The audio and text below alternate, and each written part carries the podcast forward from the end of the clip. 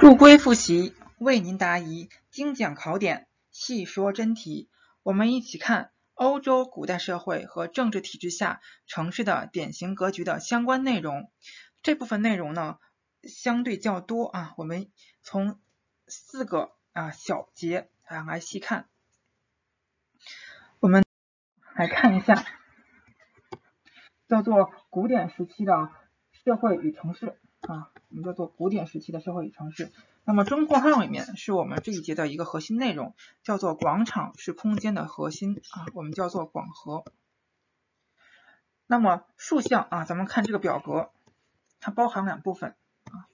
第一部分是古古希腊啊，叫古希。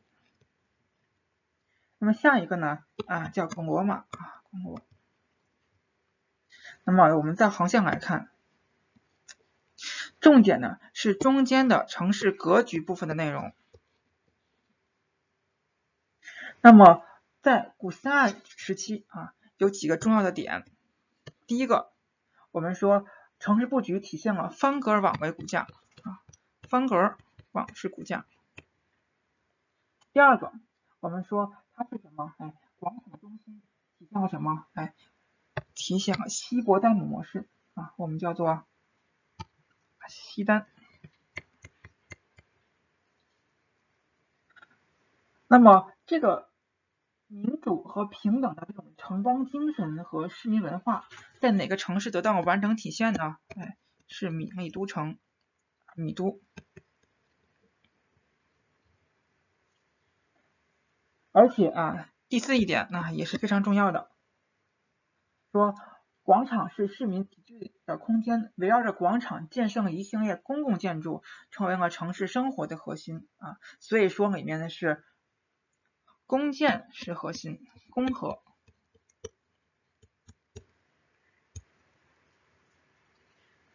那么典型代表一个是我们说的啊米内都城，还有一个是雅典啊，他经常会把这两个人这两个互换的考察啊。第二个。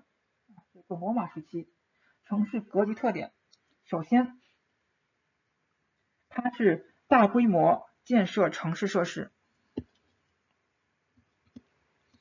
大规模建成。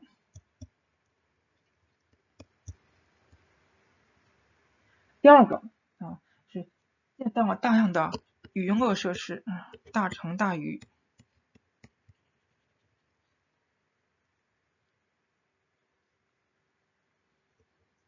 三一点，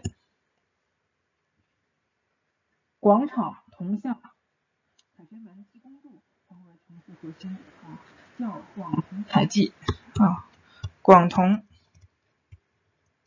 凯记，这四个朝阳核心。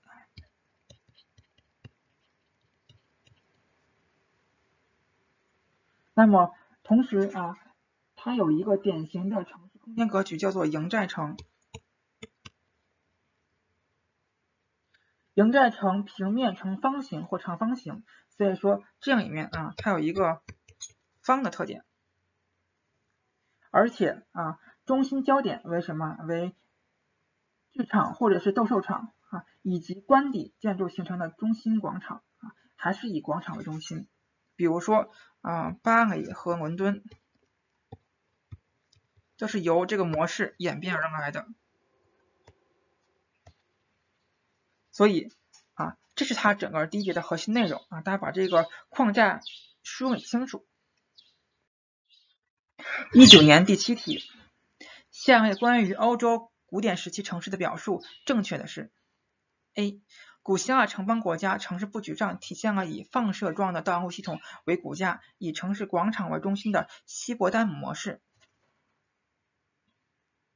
这个有问题吗？啊，没有。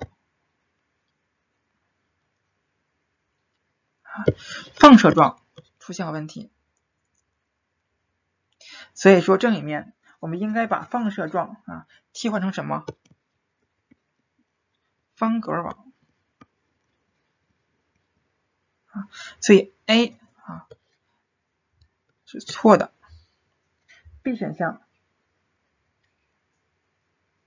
希伯丹模式充分体现了民主和平等的城邦精神和市民民主主文化的要求啊，这是没有问题的。C 雅典城最为完整的体现了希伯丹尔模式，是雅典吗？哎，刚才说过了，是米都啊，米利都城。D 啊，广场群是希伯丹尔模式城市中市民聚集的空间和城市政治核心。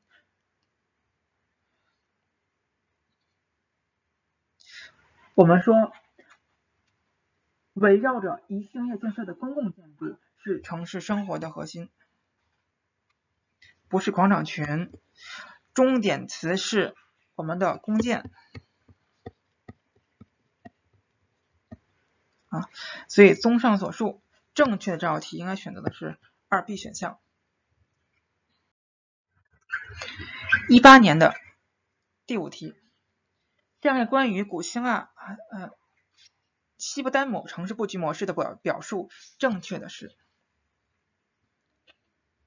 A 模式在雅典城市布局中啊得到了最完整的体现啊，明显不对，说的是米都。第二，该模式的城市空间中啊，以商业。公共建筑围绕广场建设成为城市生活的核心。你看，它明显说的是公共建筑是核心啊，没问题。C 广场或市场周边建设有宜兴业的住宅区是城市生活的核心。那么我们说围绕广场建设一切公建啊是核心，所以 B、C 两个选项啊明显是互斥的，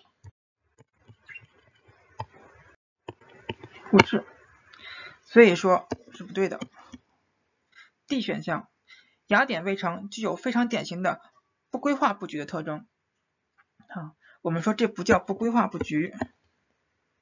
那么适应自然环境啊，巧妙的布局，那用这种朝圣、祭祀等路线组织空间，形成了不遗景异的空间效果啊。那么它的核心是哪个呢？是我们的帕提农神庙啊，供奉的是谁呢？啊，雅典娜啊。智慧女神，那么我们说布衣景异这种效果啊，在我们中国传统语言当中啊，得到了比较充分的体现。那么这句话应该是这么说：说雅典卫城具有非常典型的叫做设计结合自然啊，我不知道大家看没看过这本书啊？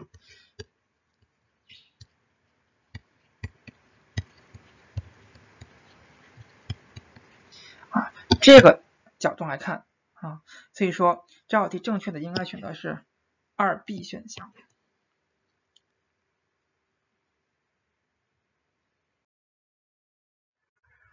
一七年的第四题，下列关于古古罗马时期城市状况的表述错误的是？那我们一起来看，说 A，古罗马城市以方格网道路系统为骨架，以广场为中心。这是古罗马城市吗？啊，显然不对啊，这是古希腊城市。B. 古罗马城市以广场、凯旋门和七公柱等作为城市空间的核心与焦点啊，这个是没有问题的。C. 古罗马城市中散布着大量的公共浴池和斗兽场，这个也是，它不是炫耀吗？啊，炫享吗？D. 罗马帝国时期。建设的营寨城多为方形或长方形，中间为十字形街道啊，这也没问题。所以说错误的是 A 选项。一三年的第四题，下列关于古希腊时期城市布局的表述错误的是 A，雅典城的布局完整体现了希伯丹姆模式啊，显然不对。我们说是谁？哎，是米都啊，这是第几次考察这个点知识点了啊。然后 B 啊，这个米利都城是以广场、城市广场为中心，以方格网道路系统为骨架的布局模式啊，这个是没有问题的啊。C 广场或市场周边建设有一系列公共建筑是城市生活的核心，正确。D 雅典卫城具有非常典型的不规则的布局特征，正确。嗯，不规则啊，不是不规划啊，一个字之差也是体现了这个题的不一样。啊，这道题应该选择的是 A 选项。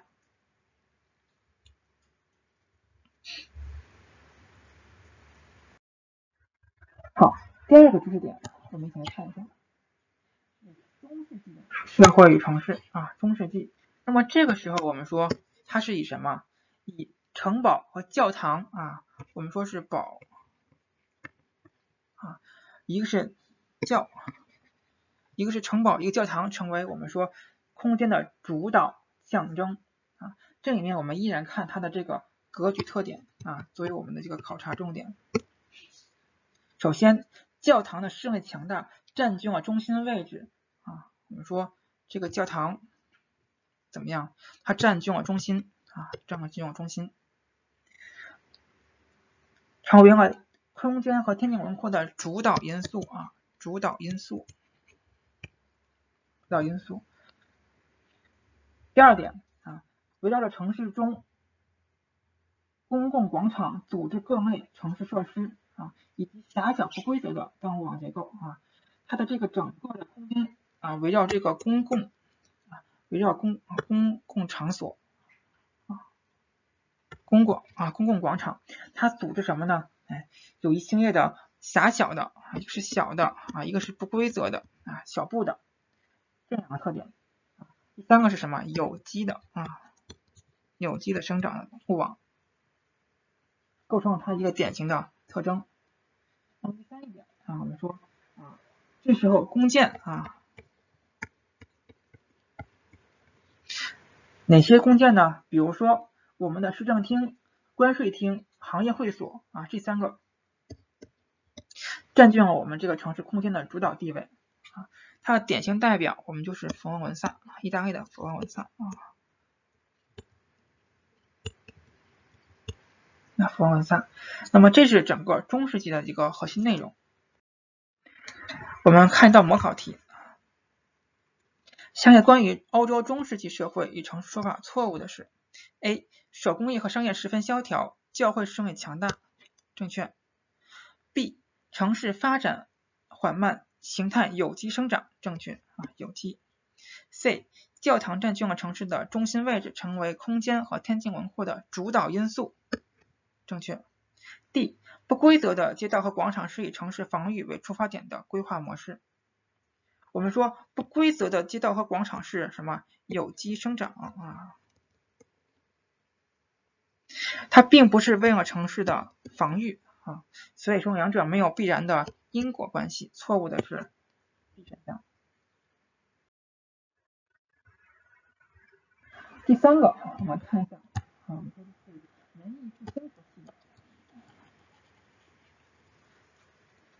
社会与城市啊，核心词啊叫做古典啊，古典广场。那么这里面最为核心的啊是我们的啊城市格局特点，是在人文主义思想影响下啊，嗯，文艺复兴人文啊主义思想下，意大利啊，意大利建设了什么呢？具有古典风格啊，一个是古典风格。一个是哎构图严谨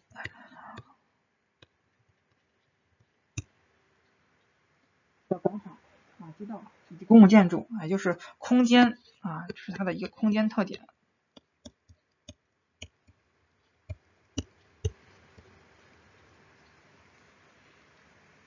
那么还有一点就是说典型代表啊代表有哪些呢？第一个，我们说看的是梵蒂冈的啊圣彼得大教堂啊，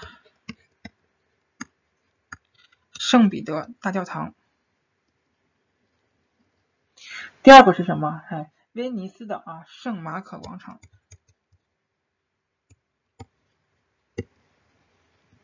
哎，这两个代表，记大家记住啊，是这个文艺复兴时期的啊圣马。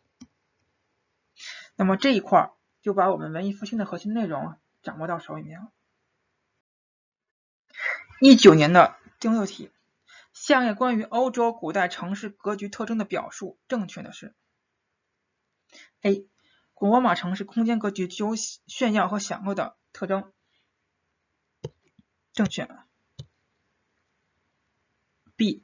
文艺复兴时期教堂成为空间和天际轮廓线的主导因素。是文艺复兴时期吗？啊，显然不对啊，中世纪。因为中世纪教堂势力强大，占据了城市的中心位置，成为了整个空间啊和天际轮廓线的主导因素。C，中世纪建有很多具有古典风格和构图严谨的广场、街道及公共建筑，这是中世纪吗？这是文艺复兴啊，这是文复啊。D，文艺复兴时期的城市放射轴线是其典型特征，这是文艺复兴时期吗？又不对啊，这个是。绝对军权时期，绝军。那么通过这样的分析，那么正确答案是 A 选项。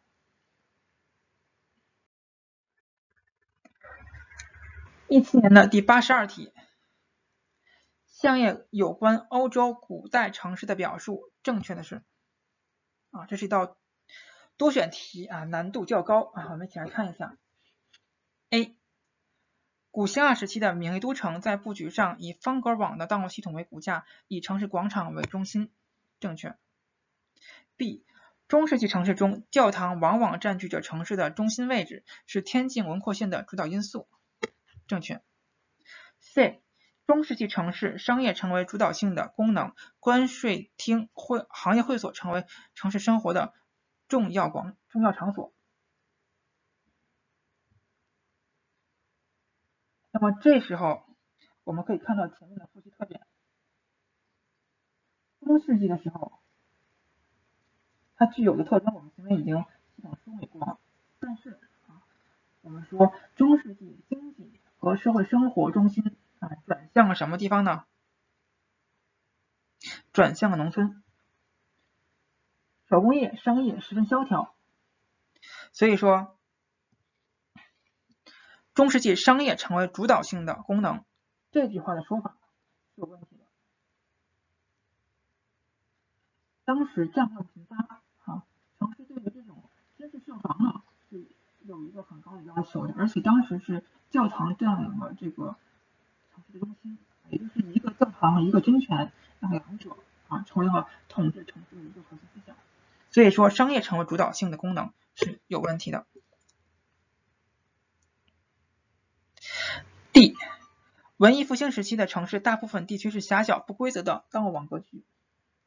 我们说，文艺复兴时期建设一系列具有古典风格的构图严谨的广场和街道，以及一些公共建筑。所以说它是什么？它不是狭小不规则的，是构图严谨的啊，够严的。一个这种布局模式啊，网结构。文艺复兴时期的建筑师提出了大量不规则的形状等理想城市方案。我们说文艺复兴时候啊，他提出的方案都是偏于古典风格的，也是够严的。所以说啊，这个不规则显然不对。那么其中我们刚才讲过啊，具有代表性的，比如说啊圣马可广场啊、圣彼得大教堂等等的这些内容。所以正确答案是 A 和 B。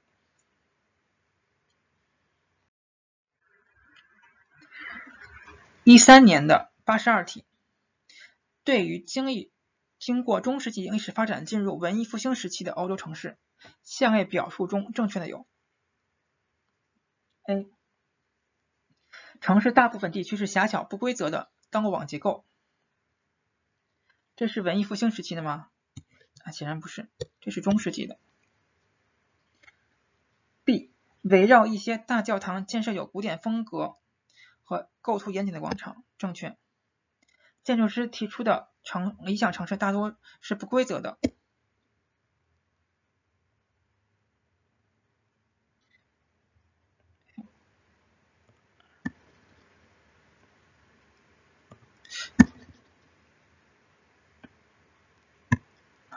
不规则的啊，显然是错误的啊，这个是不对的。我们说。呃，文艺复兴时期，许多啊中世纪城市已经不能适应我们说当时的这种生产生活的这个变化要求。那么，而且呢，城市进行了局部的改造。那么这些改造主要是受什么？哎，人文主义思想。它建设的是具有古典风格的构图严谨啊，我们说的够严的这些街道以及一些世俗的这种公共建筑。那么中世纪啊，它才是这种不规则的，所以说这个描述是错误的啊，它这个描述这个不规则是中世纪的啊，而我们说文艺复兴时期的是什么？够严的。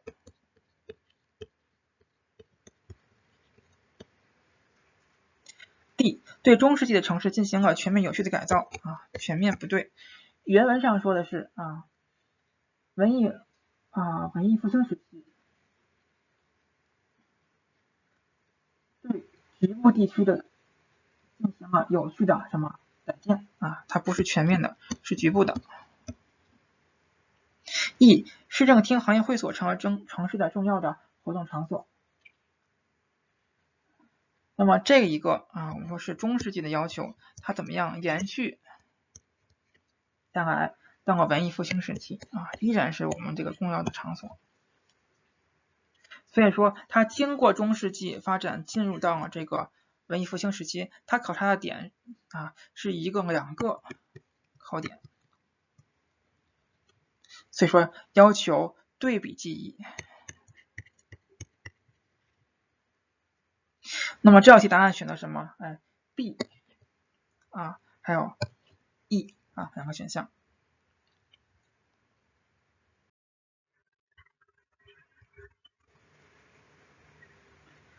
第四个啊，看一下绝对君权时期，绝对社会与城市啊，它的这个关键词啊叫。古典思潮，古思。那么这时候的城市格局的特点啊，第一个，随着我们说这个资本主义经济的发展，那么城市的新改扩怎么样呢？规模超过以往任何时候。那么第二个。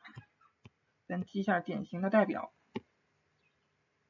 啊，它包括三个方面。那么第一个啊，我们说以八个亿为使用例代表啊，首先是什么？受古典主义思潮影响啊，形成这种轴线放射的街道啊，比如说轴轴线道。那么这是哪个呢？我们说的这个爱爱舍田园大道，爱田。第二个是我们的这个宏伟的宫殿花园啊，是我们的这个是我们的叫什么？叫凡尔赛宫，凡尔赛。第三个是我们的公共广场啊，叫我们的什么？哎，协和广场，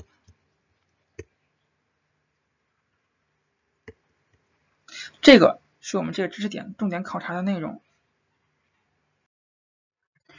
一八年的第七题，下列关于绝对君权时期欧洲城市改建的表述正确的是？那么我们说这一时期的欧洲国家的首都均发展成为封建统治与割据的中心大城市。这句话明显就是说反，应该说是什么？哎，反对封建割据势力。所以说 A 不对。这一时期以伦敦式的改建影响最为巨大，刚才说过了，是我们的巴黎。C 这一时期的城市改建受到古典主义思潮的影响，正确。D 这一时期的教堂是城市。空间的中心和塑造城市空间的主导因素。我们说这描述的是哪时期的特征啊？是中世纪的啊，并不是我们说的绝对君权时期的。所以说，综上所述，这道题应该选择的是三 C 选项。一四年的第七题，下列哪一项不是欧洲绝对君权时期城市的建设特征？A 轴线放射的街道啊，这个绝对是，它指的是哪个？哎，就是我们刚才所说的啊，爱省爱爱舍田园大道啊，爱田。说它对。B 宏伟壮观的宫殿花园指的是哪个？哎，凡尔赛宫，凡赛，这个也对。C 规整对称的公共广场，说的是协和广场，这个也对。D 有机组合的城市形态，这说的是哪个？这个说的是中世纪，因为中世纪它城市发展比较缓慢，形成了十分有机的城市形态。那么尤其是啊，比如说吧，一个城市叫威尼斯，它就从内在的透露出这一种一种特征啊，就是有序有机。那么综上所述，这道题应该选择的是 D 选项。一二年的八十二题是一道多项选择题。下列关于欧洲古代城市格局的表述中，正确的是，我们来看一下。A.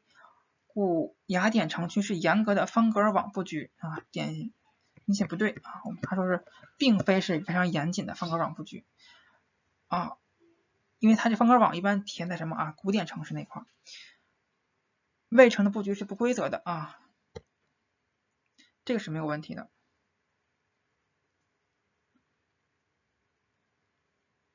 B. 古罗马城以广场、公共浴池、宫殿为中心，啊，混淆视听。它这个应该是以什么广场、铜像啊，还有雕塑及公柱啊等等这些为中心，形成了什么轴线放射的整体布局。所以这里面啊，关键词大家记住啊，不要说它能力不能量，不正确啊。C 古罗马时期建设的营寨城大多为方形或长方形，中间为十字街道，正确。中世纪的城市发展缓慢，形成了狭小不规则的灯网布局，有机生长，正确。E 文艺复兴时期的城市建设一系列具有古典风格、沟通严谨的广场和街道，啊，这个也是正确。所以这道题答案选择的是 C、D、E。一一年的第四题，古代欧洲城市轴线放射型城市布局主要体现了下列哪一个特点？我们说古希腊是欧洲文明的发源地，那么这种模式体现了民主和平等的城邦精神啊，民主。古罗马时期呢是西方奴隶制发展的繁荣阶段。那么随着这个国势强盛啊，这个国土的扩张以及财富的聚集啊，城市建设大量供什么奴隶主享受的这种设施，所以说享乐观念也没问题。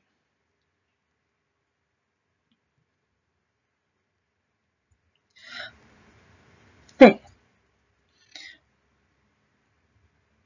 他说的是军权统军权统治的意志。那么我们来看，到了中中世纪，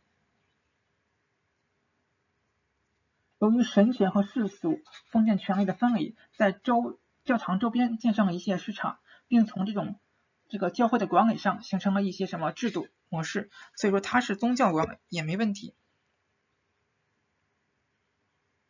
但是他说轴线放射性体现的是什么时期的特点呢？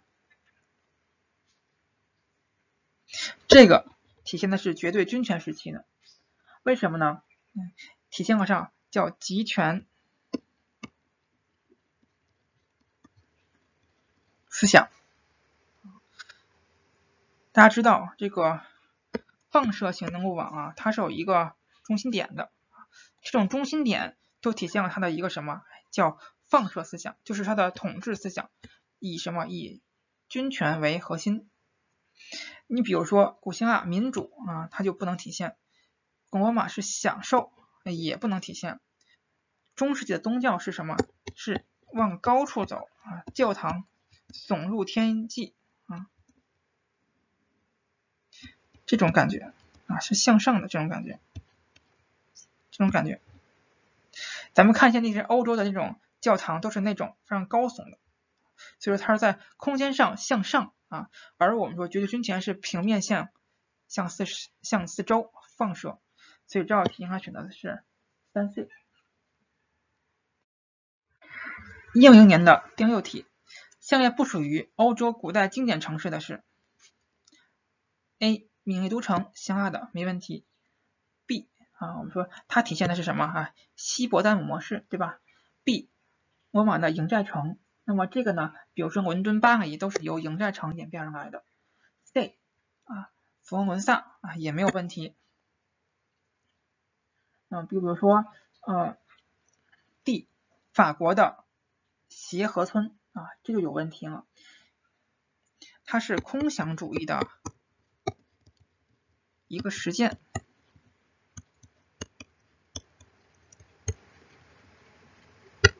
所以说 D 选项有问题，不属于。那么我们说古代欧洲古代经典城市啊，总结一下有哪五种啊？大家可以一起来复习一下。第一个是古希腊的啊，古希。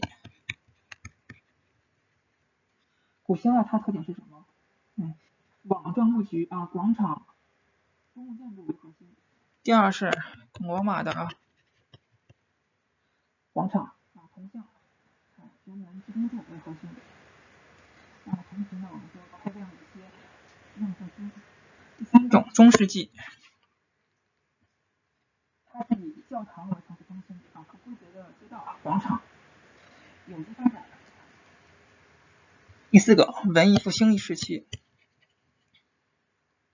那么这个时候我们说是构图严谨啊，说是古典风格，比如说啊圣马可广场、圣彼得大教堂。第五个绝对君权时期，绝对君权时期它是怎么的？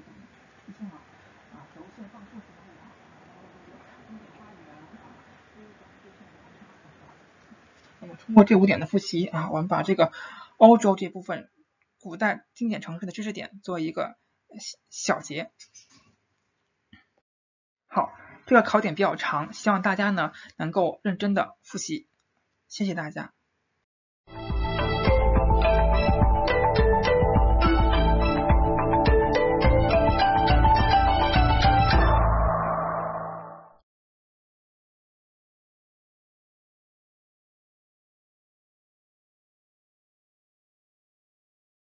啊，后边呢，我们来看到欧洲的城市，希腊，希腊的城市啊，希腊的城市啊，在这个城市的发展过程中间啊，是一个很重要的一个阶段，承上启下，在欧洲这块来讲啊，希腊的城市也不光是只局限于希腊啊，它影响的范围整个在地中海沿岸，甚至更北啊，北欧。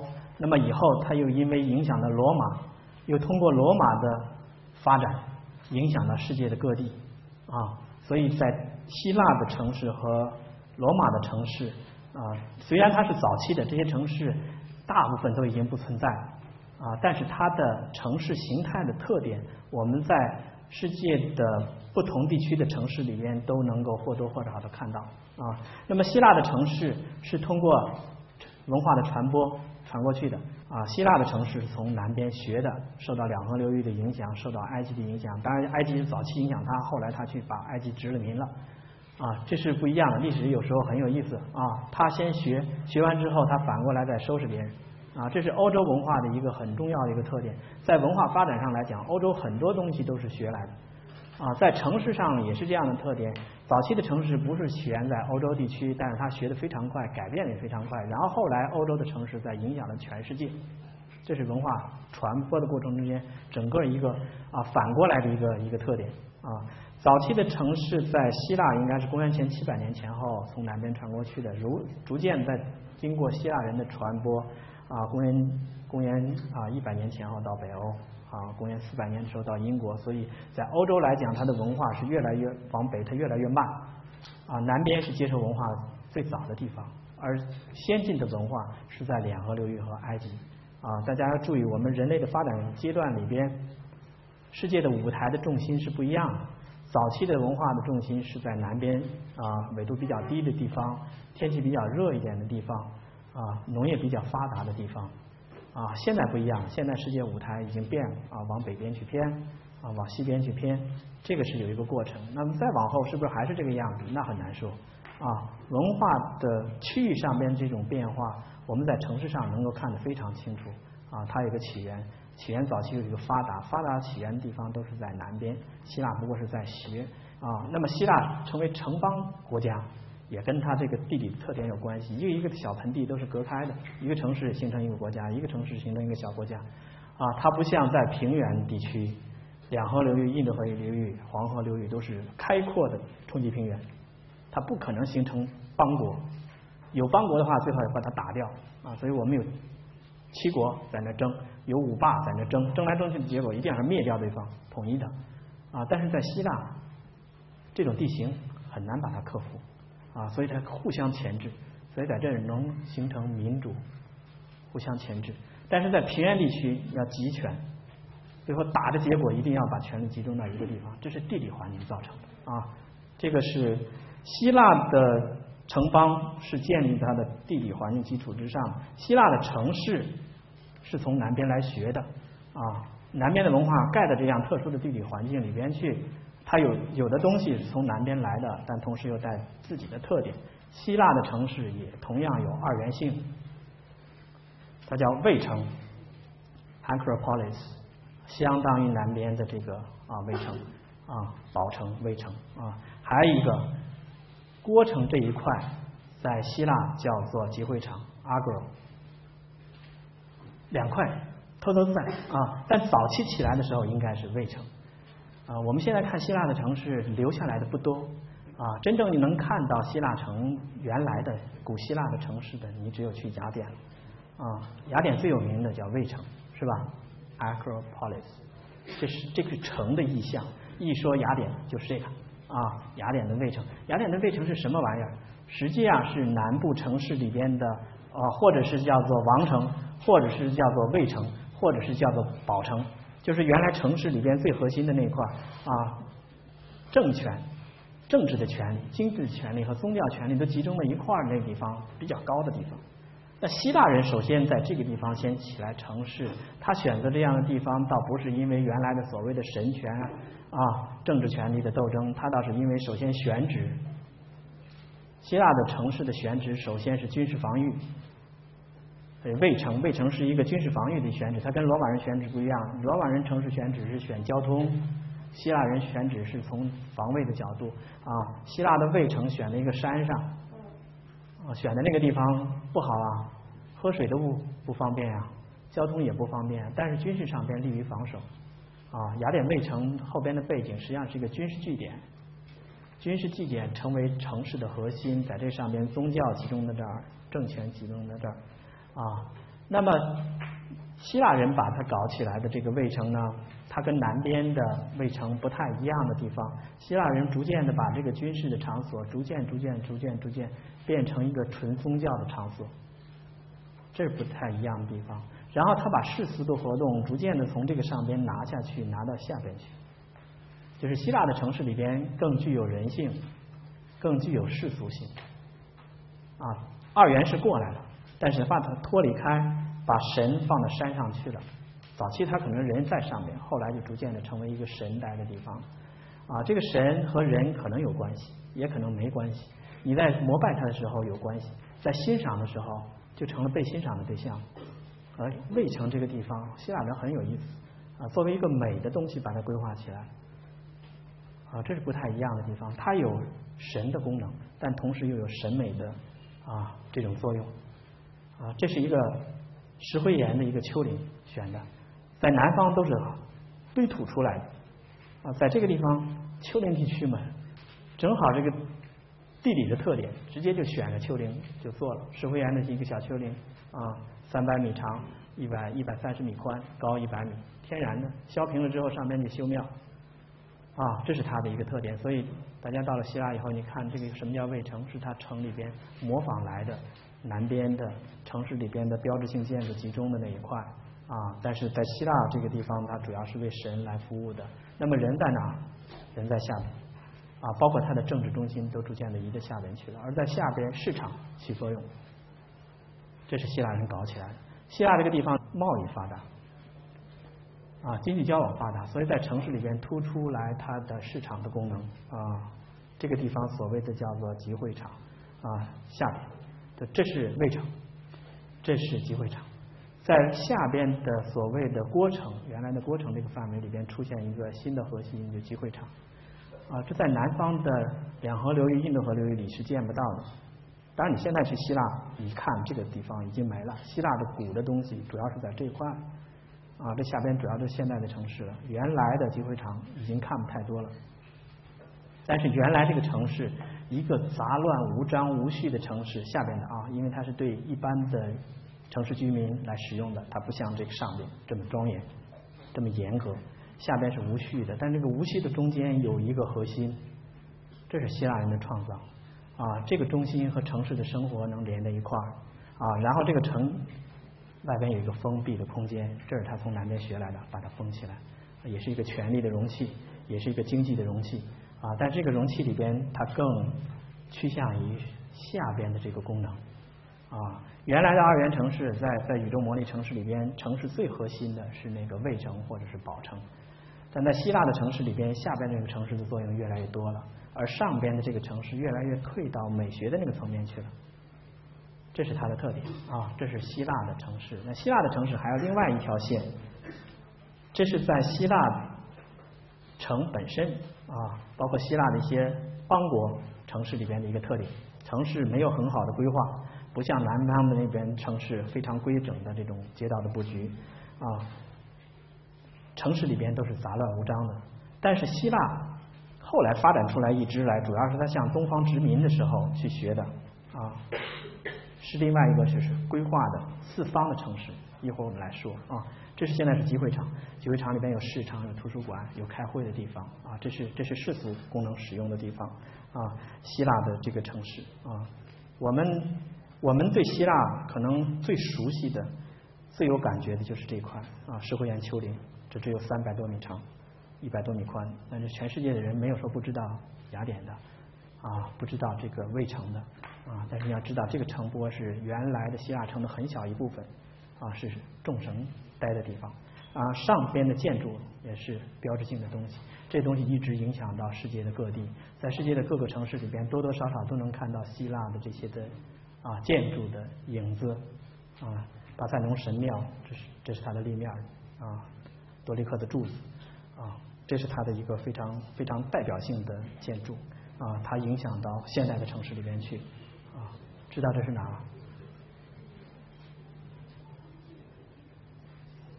这华盛顿啊，这是林肯纪念堂啊，Mausoleum，林肯 Mausoleum。这能看得清楚一点，和古希腊的神庙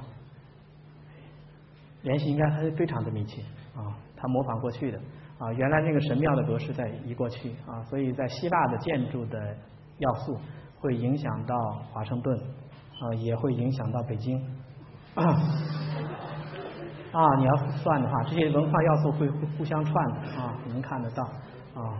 所以希腊的城市不要以为很远。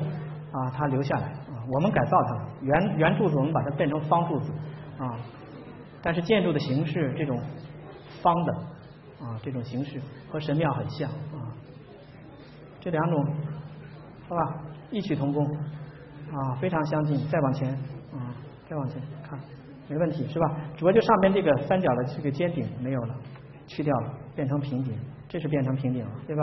我们接着用平顶。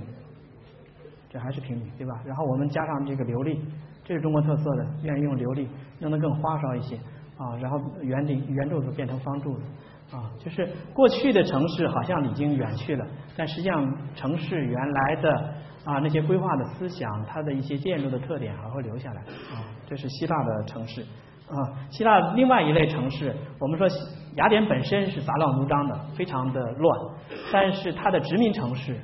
希腊人搞出一个特点来，他向东去殖民的过程中间，又接受一些西东边的、南边的所谓的宇宙魔力城市的规划的思想啊。希腊人也搞出这种城市规划来，四四方方的啊。它城不是四四方方的，但是街道的格局和街区是四四方方的啊，希腊人的几何非常好啊，他画正方形、方形画的比一般人画的都直，所以他的城市规划里边这个街区的规划非常的严格，整整齐齐的排过去啊。他是从南边学过来的啊，但是他把它画的更齐了。他所有的殖民城市向东过去的啊，米利都这是最代表的一个城市，这也是在一个石灰岩的一个丘陵地区啊。希腊人干的这个事情很绝，他把所有的这个丘陵面全部铲平，铲平之后在上面四四方方的布局上边这些街道和格局啊，这是它的一个特点啊。有人说这是希腊的一个发展，因为希腊是强调民主的，每个人都是平等的，所以格子打得非常的均匀。民主的一个代表啊，这是它的一个特点。它没有轴线，没有一个突出的轴线，东西的轴线、南北轴线都没有，一律平过去，都是一个方块落一个方块。当然，方块的大小会有一些差别，北边的窄一点，南边的宽一点啊，这是它的一个特点啊。希腊人的，所以希腊的城市我们看的有两种类型，一类是雅典的卫城和集会场结合的这种城市，还有一种殖民城市，四四方方打格啊，两种。那罗马人干什么呢？罗马人的文化水平没有超过希腊人啊，很多东西都是学希腊人的，但是罗马人在工程技术上超过希腊人啊，搞个水利工程啊啊，修个路啊，比希腊人厉害啊。罗马人的道路修建是非常好的，城市的选址从道路的角度、交通区位的角度来选择也超过希腊人啊。罗马人选的很多的城。到现在欧洲还在用啊，那个城可能完全变了形状了，但是位置没动。这是他从交通区位上边选选择的。另外一个罗马人在城市里边一个贡献就是比希腊人走的更世俗一点，在罗马的城市里边见不到卫城了，卫城哪去了？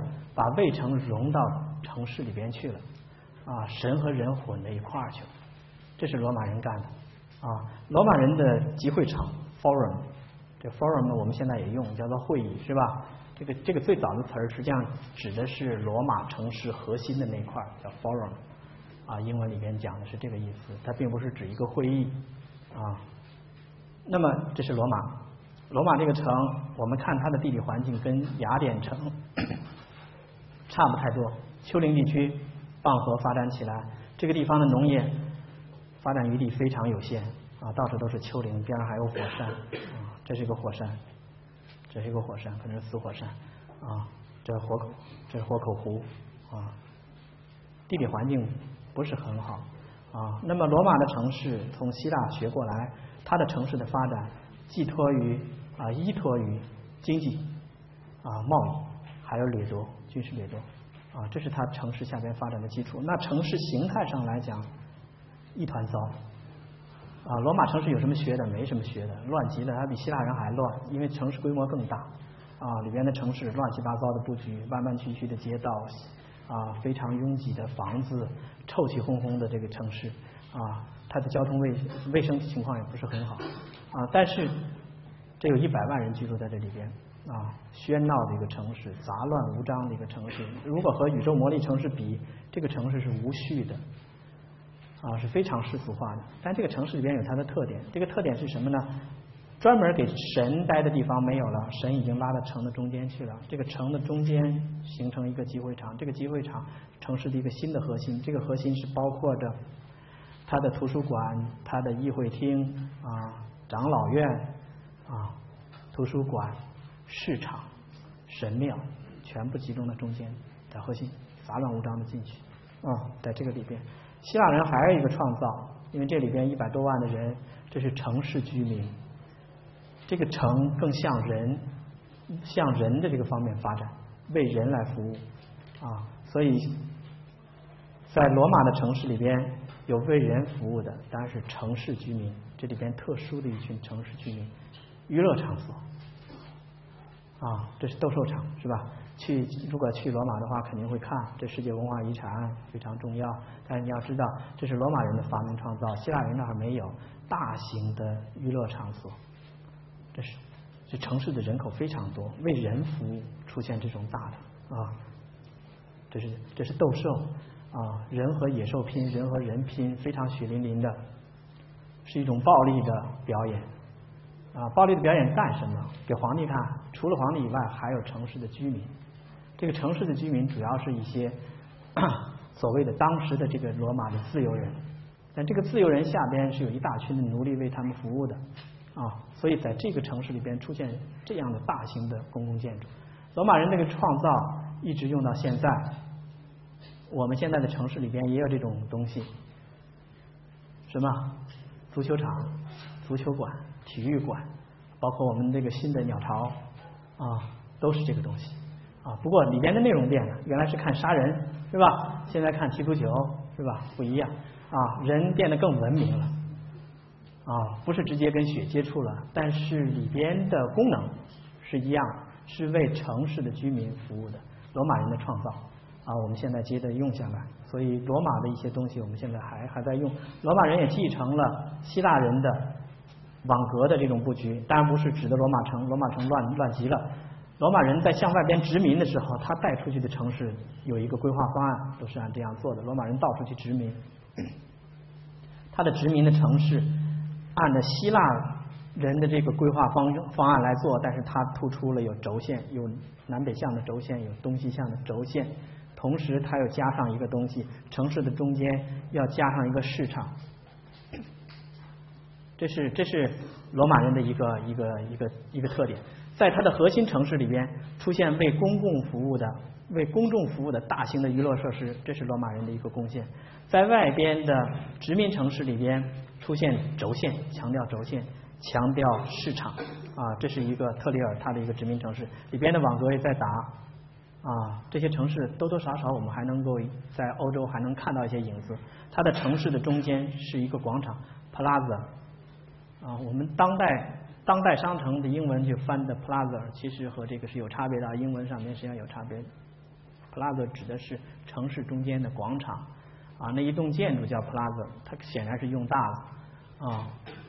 我不知道同学们注意没注意，在在在人大南边那有一个商场叫当代商城啊，当代商城的英文应该用了 plaza 这个词儿了。plaza 实际上是指最早的时候是罗马城市，尤其是它的殖民城市中间的那个广场，它的广场主要是商业用途，商业的用途，做贸易用的啊。然后在这里边堆着的有啊分开了的有公共的大澡堂，这是它的一个贡献啊。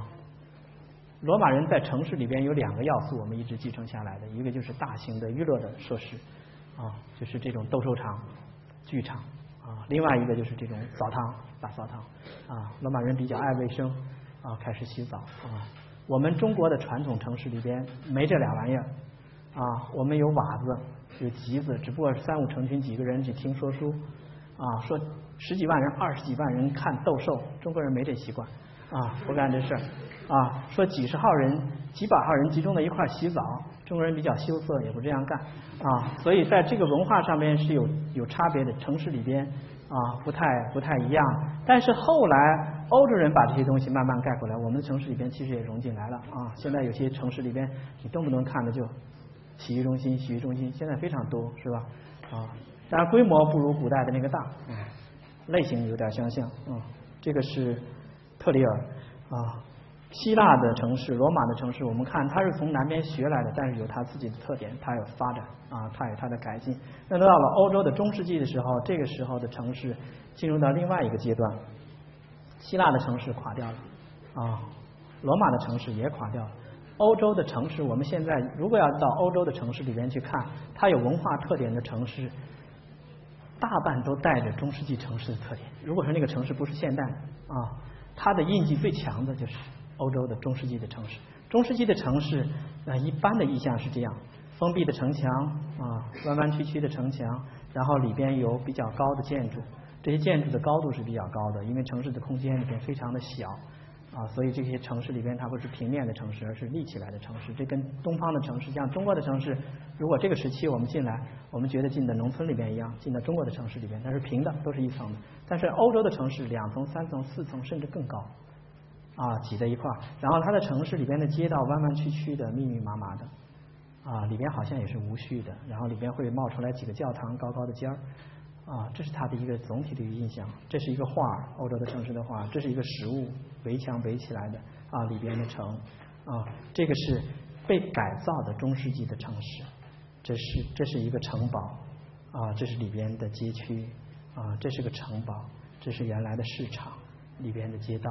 原来的街道我们看它不方不正，弯曲的啊。欧洲的中世纪的城市一般规模不大，人数不多。啊，但是它的城市很有特点。中世纪城市的特点是主要是这样几个特点：第一个，城墙围起来的空间，它也是封闭的啊，它是在罗马城市基础上发展出来的，但又又跟特殊的历史时期联系在一块儿啊。狭小的空间里边有一个公共的市场，罗马的殖民城市里边有市场，在中世纪的欧洲的城市里边也有市场。欧洲的城市里边住着的人群是不一样。啊，跟东方的城市完全不一样，跟南边的城市也不一样。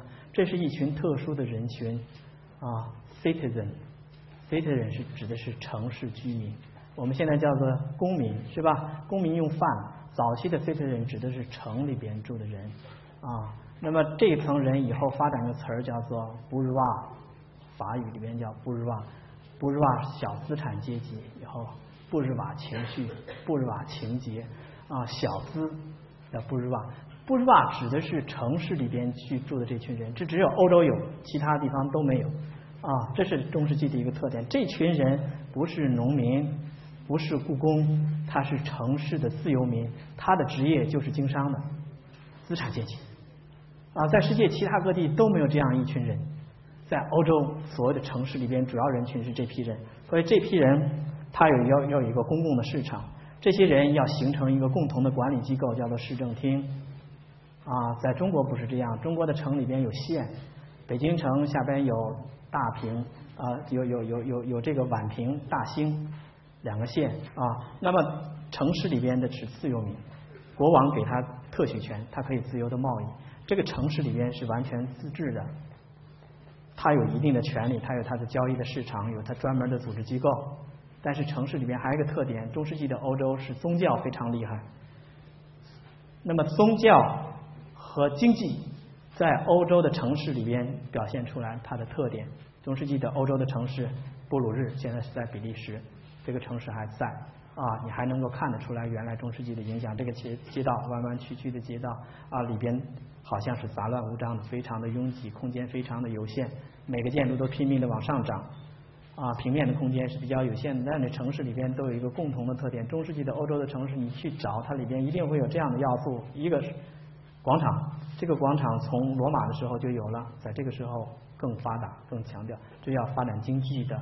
广场的边上会有货仓或者商店，啊，在它的边上会有个市政厅，这是经济权利。和它对着的要有教堂。欧洲中心城市，欧洲的。中世纪的城市里边非常重要，市场、教堂、市政厅啊，有的时候边上要加上一个城堡，它跟王啊、跟领主还有关系，因为领主要给他自由贸易权，所以你去到欧洲的城市里边一看，哦，这是中世纪的城市，中世纪的城市里边非常重要的标志性的建筑主要是这一块，弯弯曲曲的街道里边都是这样，然后它的街道一般会按照行会分成街区。一个行会，比如说专门制皮的分成一块啊，专门做桶的形成一块啊，里边的行会非常厉害，所以它经济的这块、商人的这块非常重要。然后每一个行会为中心的街区里边，又会重复出现教堂、市场、行会，而不是市政厅了。所以它是一环一环套下去的。整个城市里边有最重要的市政厅和教堂，下边的每一个行会里边又有这套机构下去。欧洲中世纪的城市，你去看这种特点啊，这个城市里边最后发展发展能出来，欧洲的资产阶级革命能成功，能够搞出资本主义来，是跟它的城市的特点连在一块儿的。啊，在东方城市里边没有这样特殊的城市，也没有这样特殊的人群，也没有这样特殊的建筑形态。我们的城市里边啊，除了城墙封闭，跟外边的差别不大，甚至我们帝王的都城里边还在种地呢。我们的皇宫边上，皇帝要种几亩地啊。城市的中间，像北京、上海周边有大片的稻田啊，这种城市的特点和西方城市的特点是不一样的。欧洲从中世纪开始，资产阶级的力量就比较强大，在城市的形态上面能够反映出来，后来一直影响它的社会进程，这是不一样的啊。两个社会，两种城市形态产生出来的结果也完全不一样。欧洲的城市后来能有那么大的发展，跟里边的人群跟它的特殊的情况是有关系的啊。中世纪的城市，一般我们讲中世纪是一个黑暗的时期，是跟科学对立的时期。但是在欧洲的发展阶段里边，中世纪阶段是它非常重要的一个阶段。如果说没有中世纪，就没有后边的启蒙运动，也不会有后边的工业革命，也不会有后边的科学的大发展。啊，这个阶段里边，城市里边这群自由民是非常重要的。而我们从城市形态的分析上边是能够读出来那个时候的社会的特点的。啊，地理学的特点是从形态后边读内容。啊，中世纪的城市里边，我们现在到欧洲去。恐怕在座的同学以后有不少机会去看，看的时候你要懂得去阅读这些建筑后边的它的特点啊。布鲁日这个城，它留着呢，它不会把它全都 demolish，把它搞出来新的整整齐齐的街道，这是它过去的遗产，它留了下来啊。从欧洲的城市里边，大部分继承的是这个东西，有的地方可能个别地方能看到希腊罗马的遗风，但是大量是中世纪的城市的特点啊。它会保留它的原来的狭窄的街道，它留着成为步行街。作为它城市核心的东西，作为城市啊最具有文化特点的这个东西啊，那么中世纪的城市后边是巴洛克城市，巴洛克城市这个影响非常大啊。那么在这个前边有一个阶段就是文艺复兴阶段，我们讲欧洲的中世纪的城市是杂乱无章的，是无序的，里边主要是教权和经济权之间的斗争。啊，领主政治斗争是在外边，前面城市里边主要是两块在斗争。在文艺复兴这个过程中间，经济的力量越来越强大，知识的力量也开始强大。那么随着知识和经济的发展，那么在城市形态上有一个很重要的变化，就是从城市的无序向有序发展。城市形态原来说是杂乱的，是弯曲的街道，这个时候出现比较整齐的街道。啊，城市里边的街道开改造，要变成方一点、整齐划一一点。重要的建筑它要布局到中间去啊。那么这个时候，因为武器的发展、炮的出现，导致城防的加强，所以大型的灵堡会出来。灵堡、城墙和里边的理性的规划结合在一块儿，就是出现了一些新型的这种建筑的结构、城市的特点。文艺复兴把古代的东西重新挖掘出来，把希腊的古罗古罗马的东西发出来。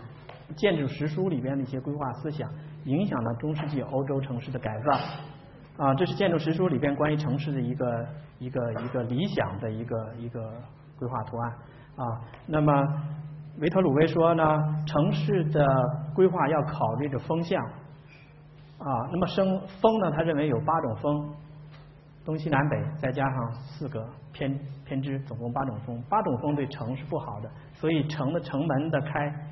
开放一定要避开风向，所以在这个正东、正北、正西、东北、东南、西南这些方向是不要开城门的，要把它突出去，要把风挡到外边，而风要开的这些中间的地方，窝进来的地方啊，所以在这种思想之下呢，他会规划，这是一个规划的方案，当然变形了，正南这个地方开出两个来，开了门了啊，大概是这个规划思想觉得南风还是可以接受的啊。其他的风不好，把它顶住了，所以在对风的地方它，都对上灵宝了啊。这既是防御，又是顶着风的啊。那么它的城城门都开的这些边角的地方，在中间出来标志性的建筑。这个标志性的建筑已经不是原来的市场和教堂了，而是王权出来啊。文艺复兴以后，欧洲开始权力集中，思想上边有一个复古啊，权力上边有一个向政治权力倾斜的这么一个过程，所以影响到城市的发展。啊，这个时候在文艺复兴这个理性化城市的发展的过程中间，逐渐的走向另外一块，啊，这种影响到现在啊，所谓的这种新兴城市，知道是哪是吧？五角大楼，五角大楼其实过去的九角大楼里边可能变出来的啊，你看这个地方，这是这是一个啊，也是一个很很重要的一个城市景观。我们去看这个五角大楼，这是从文艺复兴的时期。过来的，对吧？借鉴来的。这个方尖碑是从古埃及借过去的啊。后边的这个林肯纪念堂从希腊过去的啊，你去看的时候，这些过去的这些东西在城市里边都会反映出来。尤其像美国这种移民文化，它会到处去借，到处去用啊。你懂得这些，你可以把它分解开了，能够看出来这些文化要素从哪儿来的，思想的根源是什么样的根源，你能够看得更透辟一点啊。那么在这个文艺复兴这个过程中间，城市的理性化伴随着军权的出现，绝对权力啊，这个时候的军权出来，这是。巴黎，巴黎城市早期的是一个罗马人人的一个殖民城市，是在巴黎的这个塞纳河的岛子上面发展起来，它是个渡口。那么在中世纪的时候，它逐渐的发展，就像树木年轮一样，它往外扩啊。这是十二世纪的十三世纪的时候可以扩到这儿，到这个十六世纪的时候可以扩到这儿，十八世纪到这儿，它城市的规模不断的扩大，这是在中世纪的基础上来发展。但这个发展的过程中间，政治的权利逐渐向君主来过渡。而这个时候，城市的理性化思想又起着影响，所以在这个特定的时期，在法国巴洛克城市是达到欧洲的城市的一个顶峰的阶段。它改造中世纪城市，相当于把整个中世纪城市在涂上抹掉，重新规划出一个方案来。这种方案啊，又结合着当时美学里边的啊单点透视的发现，联系在一块儿。那么它布置轴线，布置。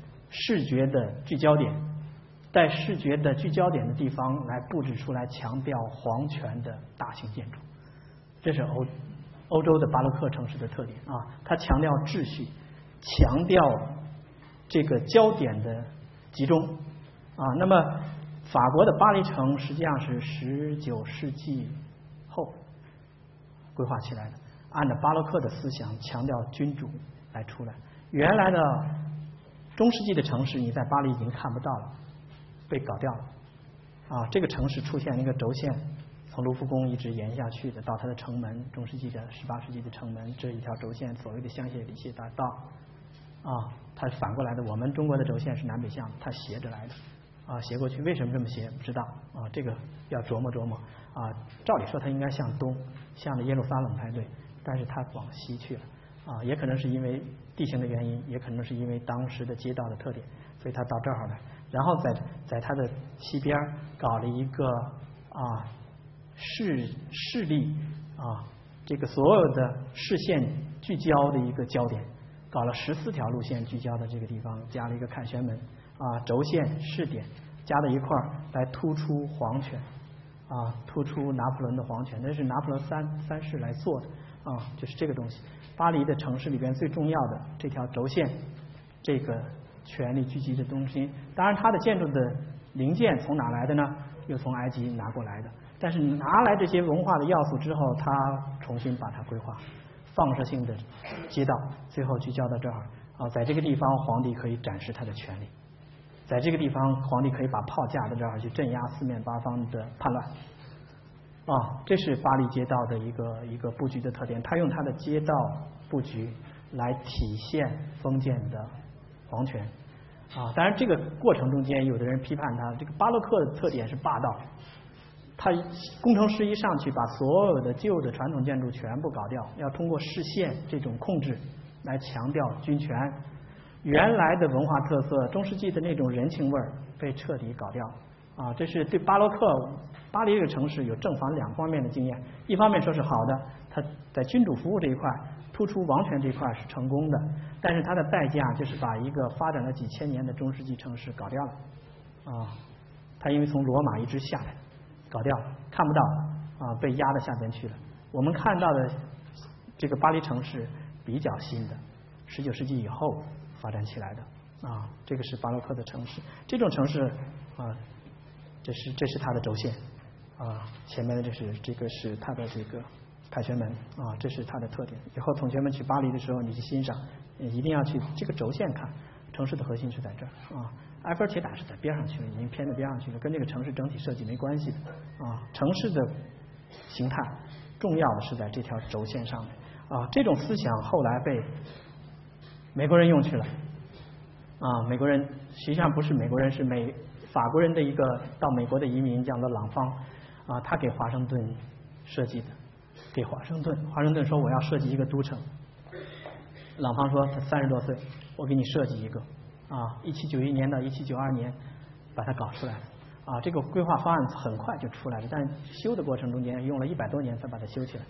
啊，规划方案庞大极了，世界上啊很少见的这么一个规划方案。什么规划方案？就是这个东西。啊，放射性的轴线啊，焦点，这是巴洛克城市的特点，拿过来。啊，但是下边四四方方的格子哪来的？希腊罗马拿来的。啊，轴线从这个。华盛顿纪念碑到国会山，这是东西向轴线；从白宫到这个地方，这是南北向的轴线，两条轴线。轴线哪来？从宇宙魔力城市来啊！所以你看华盛顿的城市的特点，你看它几个层面的东西，它都是拿来主义，都用过来的。巴洛克的东西用到这儿了，希腊罗马的东西也用用到这儿了，传统的东方城市轴线的对称也用到这儿了。但是他把这些不同的符号加在一块儿，造出一个华盛顿来。啊，它的特点应该是这样，我们去读它。下边这层所谓的方块的，这是希腊罗马的所谓的秩序和平等。上面的轴线啊是要聚焦一下，聚到哪儿呢？聚到十三个点子上，这有十十三个点子。啊，十三个点子在上边是两个巨大的轴线，这个轴线这是国会，这是白宫，这是创始人。两个轴线连在一块儿，一东一西集中在一块儿，它出来两个轴线。一般一个城市里边也会有一条，它两个轴线啊。民主的底子上边的有十三个州，在上边有三足的鼎立啊。L，然后这个东西南北两条轴线构成一个大的 L，Liberty 啊。这个人是个天才啊，三十多岁居然在一个城市的布局上面把所有的意象表达出来。而且通过不同的这些建筑的符号把它表现出来啊，这个在城市上来讲是是是一件杰作啊。当然现在的华盛顿你去，它已经改造了，它的轴线有些变化啊，但是基本的思想是在这儿啊。文化的东西，我们拿华盛顿来给大家来看啊，这些东西华盛顿可以，华盛顿这个城市可以说是不同时期啊不同地区的城市的。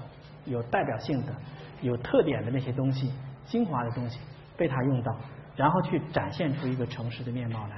啊，美国人做的这个事情是是是是比较好的。啊，我们如果要在城市以后的发展里边，这些东西我们去了解不同地区的文化的特点、城市的特点，啊，对我们的今后的城市的发展啊会很有帮助。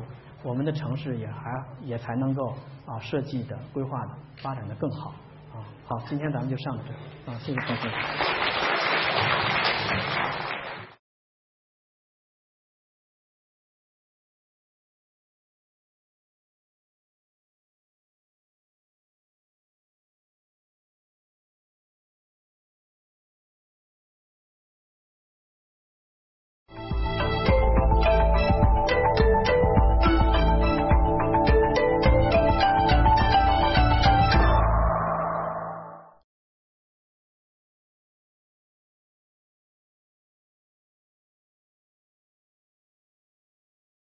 同学们好，咱们现在上课啊。嗯，今天咱们是讲城市啊，城市也是一个非常重要的一个啊文化要素啊。城市的出现是在农业的基础之上啊发生的。那么城市。啊，它是一个在人类的这个发展过程中间是一个非常重要的一个标志，它不只不只是一个简单的一个文化符号啊，它还是一个文明的标志啊。那么一般来讲，我们谈农业，农业是谈文化，是文化啊，文化和文明实际上是有差别的，这两个是不能随便来用的啊。那么文明的标志。啊，在人类的发展过程中间是非常重要的一个阶段，从文化到文明。那么在文明的发展过程中间，有这么几个重要的一个标志，一个是文字，啊，一个是城市，啊，还有一个是国家。那么城市的出现往往是和国家的出现连在一块儿，啊，城市是一个非常重要的标志，啊，那么从文化地理的角度。我们看城市如何去看啊？研究城市的人也非常的多，从经济的角度，从社会的角度都可以去研究。那么从地理的角度来看城市，我们主要是从它的形态上面来看啊，城市的起源啊，它是一个作为一个文化现象，它有一个特定的发生的时间、特定的发生的地点，它不是全世界都有的。现在我们到全世界各地去看，每个地区都会有城市，有农业，有城市。但是城市这种文化，它从出现到发展也有个起源和传播的过程。这个图示里边显示的是早期的城市起源的一些中心。啊，那么我们看城市的起源中心大致上是和农业的起源的地区是联系在一块儿的，所以这两个文化要素应该有非非常密切的关系。城市的发展是以农业的发达为基础的。那么我们看全世界城市起源的地区，大概在新大陆啊有中美洲、有南美洲、安第斯山这一带地方啊。那么旧大陆、非洲。非洲的尼罗河流域，这个是出现的比较早的，公元前三千二百年就有了早期的城市。那么两河流域，公元前三百三千五百年啊，略微要比尼罗河流域要早一点。那么然后是印度河流域，公元前两千两百年啊，中国也算是黄河流域是城市出现的一个非常重要的一个地区。那么在时间上来算呢，公元前一千五百年前后啊，这个相当于我们的纪年史上的商代。啊，那么从世界范围来看，城市的起源集中在这样一些地区，但是它时间的早晚还是有差别的。啊，大家看这个几个地区里边最早的两河流域其实是最早的，公元前三千五百年就可以了。那么在这个地方，可能它影响到尼罗河流域，尼罗河流域稍微晚一点，三千二百年，印度河流域，中国要晚一些。啊，我们是世界文明古国，但是从城市起源上来看，嗯，它稍微要晚一点。啊，我们现在。啊，一些新的考古资料正在显示，我们的城市起源可能要比这个时间要早一点，一千五百年可能要早一点啊，公元前一千五百年。那早恐怕离这个距离还是有点距离啊，三千三千五到三千二啊。我们文明起源工程在做这个事情，但是城市这方面啊，似乎还是有一个比较早的一个起源中心，两河流域、尼罗河流域相对的还是要早一点啊。新大陆可能是一个单独的起源中心，啊，城市不一定就是只有一个中心啊。那么新大陆可能是单独的，但是它在时间上来讲呢，它稍微晚一点啊。这个是呃城市的起源的啊集中的地区。那么我们全世界的各地现在到处都是城市，实际上是从这些地方逐渐的发生、发展、传播下去的啊。那么这是一个图示，城市的传播过程。当然这个很非常复杂。这是非常简单的一个图示啊。那么从从这个两河流域逐渐的向向两两边传，从印度在两边传啊。那么从两河流域传到欧洲，再从欧洲再传到新大陆，城市的传播啊，有一个原地发展出来去传播。那么从不同的原地发展出来的这些城市还会落在一块儿啊，不同的传播的波落在一块儿，所以造造成一个地区的城市。它的特点也不一样啊，这是一个简单的图纸。这个过程简化的非常厉害，因为在过去的城市起源，我们讲，如果是从公元前三千五百年开始的话，那么也有六七年的六七千年的这个时间的这个长度，在这个漫长的时间尺度里边啊，这个发展的过程、传播的过程是非常非常复杂的。啊，大家有个印象就是了。我们从文化地理的角度看，那么任何一个文化现象都有一个起源传播的过程。啊，大家记着这个特点。那么起源传播的过程中间又和它的生态环境连在一块儿。啊，大家在注意城市的时候想到这个层面就是了。我们的课上不一定花很多的时间去来谈城市的起源和传播，但城市的起源和传播在研究城市这个文化现象的时候是非常重要的一个方面。啊，另外在城市起源的过程中间，和农业、和生态环境、和河流的冲击平原之间的关系也是非常密切的。大家记得有这个有这个关系啊。城市呢，我们讲过城市，讲过文化的区啊。那么城市从区域上来看，它是一个特殊的区啊。文化地理里边的区域，我们讲有两种类型，一个是形式文化区，一个是功能文化区。农业，全世界的农业我们分十二个类型或者十三个类型，当然这个非常粗了啊，非常宏观。那画下去的这个区实际上是一种形式文化区，但是城市这种文化区它是比较特殊的，它是一种功能的文化区。功能的文化区，那么大家应该清楚，功能的文化区里边它的文化的要素。在里边包括包括的这种空间关系，它是非均一的它是一致的啊，它是通过功能的关系联系在一块儿。那么在城市这个这个区域的特点上来讲，它是它是啊和功能区这个特点是最吻合的。所以我们去看城市，它也是个区域，它跟农业正好对的。城市一出现就和农业是对立起来的，它依赖于农业，但是又是和城市和农农村是相相相对的啊。城乡之间的这个矛盾，从它一出现就产生矛盾啊。城市依托于乡村，依托于农业，同时它又对农业产生控制、剥削，所以这个这个过程，我们现在讲城乡的差别。啊，以前我们谈这个共产主义理想的时候，要消灭三大差别。消灭三大差别里边，其中有一种差别就是城乡之间的差别。但是这种差别是它从一开始就是对立面产生的。啊，这是在经济上面、从社会上面啊和阶级上面来谈的。那么在城市的地理这方面，我们讲城市它是一个功能区。它是有不同的要素组织在一块儿形成的特殊的功能区，这里边是一致的。城市里边它包括着的文化的景观，实际上是由这样的东西构成的，是人群和城市生活构成的。所以我们去看城市，我们去介绍，可能是从形态的角度来谈它。但是大家要记着，城市里边有活生生的人，有活生生的生活啊。这个在地理学里边它可以研究，但是我们的课程上边啊这方面啊。不会太多的设计，大家记着有这一块儿，城市跟生态有关系，城市里边的人是有生活的，各个地区人的生活是不一样的。那么城市的功能区，它是个功能区，功能里边它有功能属性，这些功能属性包括着土地的空间的差别啊，不同的啊地租的这种差别导致这个土地利用上面的差别，这个是不一样的。如果一个形式文化区里边。比如说我都是小麦，这是均一的，但是在城市里边，因为它的地租的差别，导致土地里边的使用是不一样的，土地的功能区的差别，政治空间的差别，啊，经济空间的差别，啊，民族关系的差别，在城市里边到处都是一致的，它是一个功能区，它里边充满了矛盾，这种矛盾互相联系在一块儿，啊，互相紧密的联系在一块儿，有矛盾也有相互的关系，互相依托，互相的对立，啊，这是城市。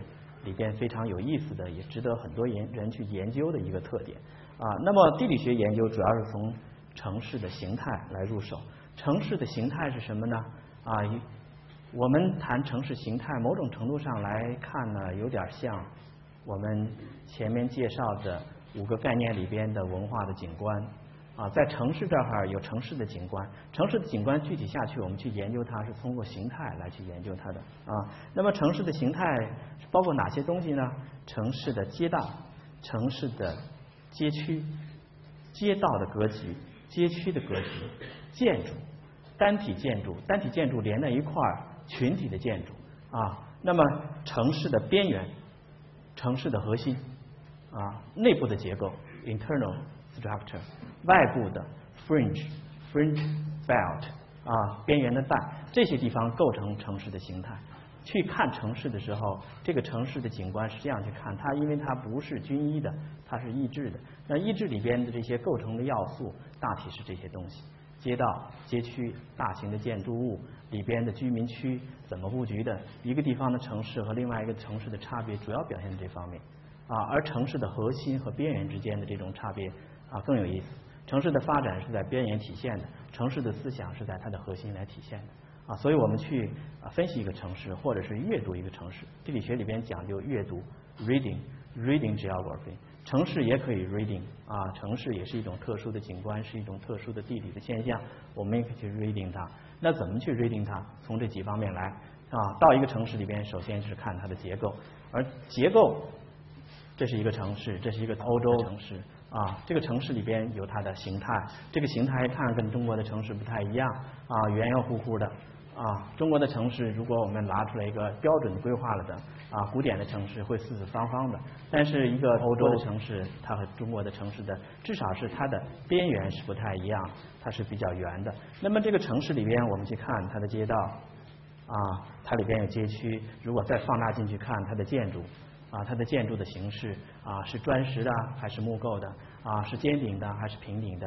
颜色啊，那么这个构成一个城市的形态啊。这个城市里边它有功能区，这个里边不同的颜色显示它的功能区的这种差别啊。这是一个城市的形态。我们在地理学的角度来看不同的城市，世界各地的城市来看它的不同啊，主要是从这个方面来看。另外一个城市，它不是一个静止的、不动的啊，任何一个文化景观都有这个特点。我们讲过的索尔里边啊，索尔的理论讲城市的啊文化的景观在自然景观之上产生，产生以后又在文化的作用之下不断的变化。城市也是这样，到任何一个城市里边，它都会有一个不同时期的积累。城市的核心可能是它最重要的表现城市特色的地方，但是这个城市并不是静止不动的，里边在变，外边也在变啊。这个是同样一个城市，在时间上边把它切割开了。原来的城市的核心在这儿啊，城市的核心的核心是在这儿。城市原来有边缘 suburb 啊。和它里边的城市的核 nuclear 啊，这两个东西，任何一个城市都会有它的核心和边缘。那么在某一个时期，它是一个固定的形态；到了另外一个阶段，它会向外扩张。首先体体现到它的边缘区的扩张 fringe belt，这在城市的形态上来讲是非常重要的一块。城市不断的去扩张，这是第二段。第二段里边原来的边缘区成了核心区了啊，新的边缘圈再出来啊，然后再往外去张。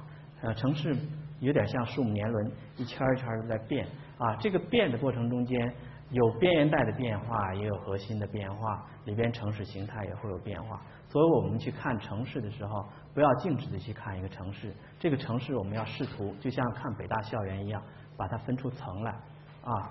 这个层不同时期的层叠在一块儿，综合的一块儿的啊，非常复杂的构成一个城市的一个整体的一个印象。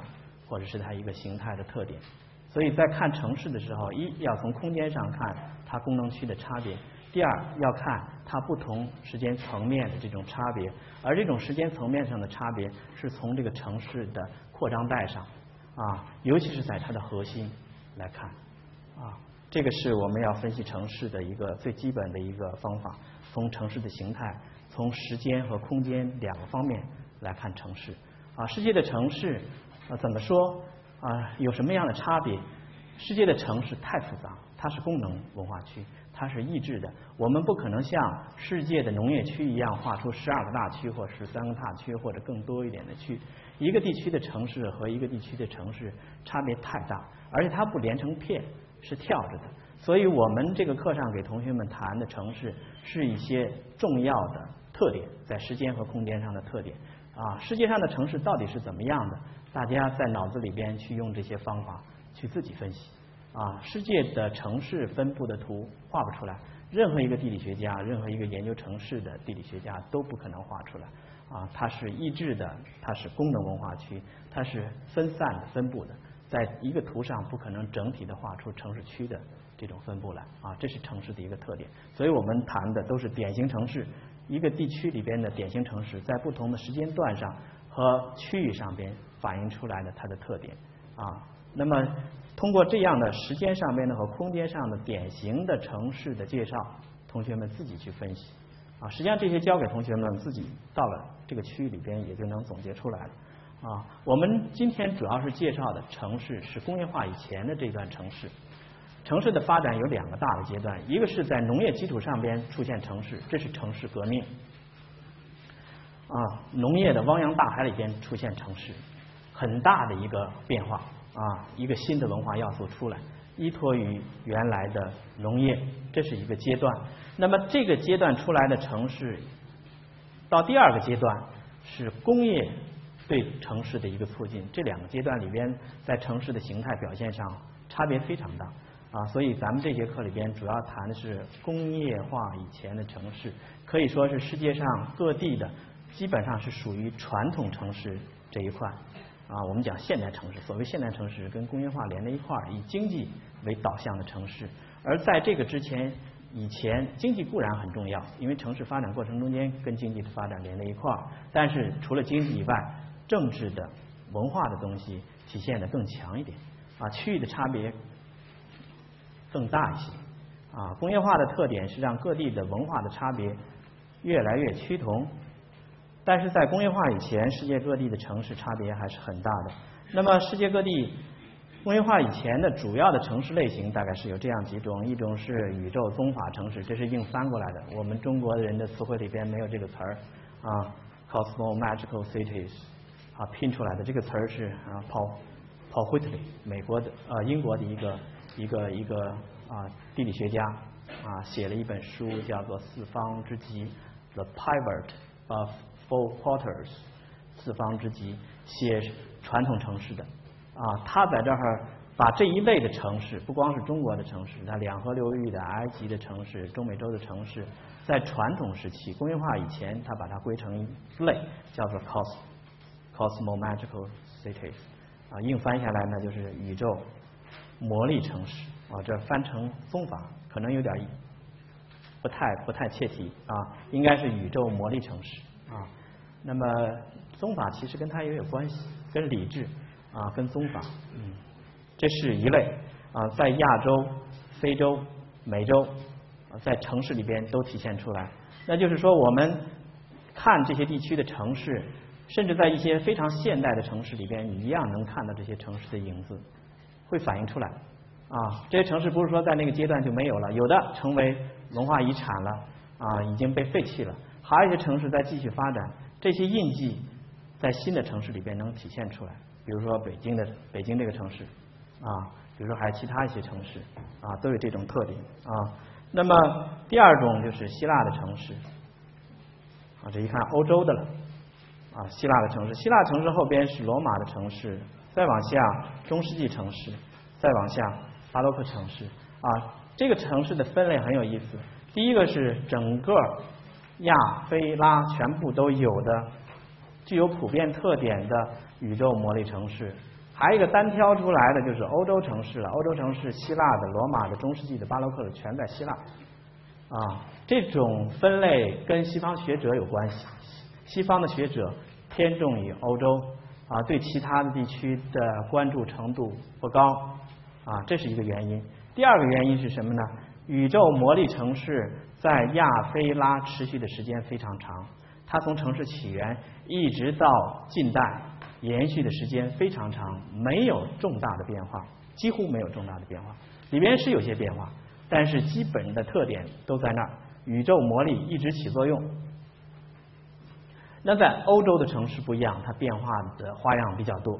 啊，欧洲不是城市起源的地区，我们看过第一张图的啊，它在城市起源的边缘上，或者还有一段距离啊。但是城市传进去以后，它的变化速度非常快。从希腊人学城市，到罗马人学希腊人，然后到中世纪，到巴洛克城市，然后到以后的工业城市啊，现代的这种城市，工业化以后的城市，它的发展的速度非常快啊，所以单独把它挑出来也有它的道理啊。另外这些城市，希腊的也好，罗马的也好，中世纪的城市，巴洛克的城市，这些城市从欧洲发展起来，它的不同阶段发展起来。那么又盖到全世界的各个地方去啊，就是我们在世界的其他地方，你会碰到欧洲的这些城市类型，你会见到很很古老的罗马的城市要素会出现在现代城市里边啊，中世纪的一些城市的一些特点也会出现在现代城市里边、近代城市里边啊，亚洲、非洲的城市都会有啊，所以把它单独挑出来也是很重要啊。如果不知道这些城市的特点，我们去阅读现代的一些亚非拉的城市，你恐怕也阅读不深啊，理解不透啊，所以咱们先把这些类型来谈一下啊。那么 第一类宇宙魔力城市啊，还是同学们还是继承宇宙魔力城市好吧啊，不要宗法，宗法太强调人了啊，魔力可能更合适一点啊，他谈的是他谈的是人和天之间的关系啊。那么早期的城市里边，其实人之间的关系很重要，宗法的东西很重要。但是宗法比起天来还是天大啊，所以 cosmo magical 翻译成宇宙魔力城市可能更合适一点啊。那么 这一类的城市，我们想要说的是这样几个地区的啊，这些城市多多少少还都存在。一是两河流域的城市，第二个是印度河流域的城市，第三是中国的传统城市。啊，中国的传统城市虽然比起来它的出现时间可能比两河流域和啊尼罗河流域要晚，甚至比印度河流域也要晚，但是它贯穿的时间在全世界来讲是时间最长的，它一直延续到二十世纪啊上半叶，二十世纪上半叶，在全世界也可能是绝无仅有的，延续时间非常长啊。其他的所谓的宇宙魔力城市，无论是在非洲也好，无论是在西亚、中亚、南亚啊，还是在新大陆，都被打断了，很早就被打断了。但是中国的这个所谓的宇宙魔力城市这种类型，延续的时间非常的长啊。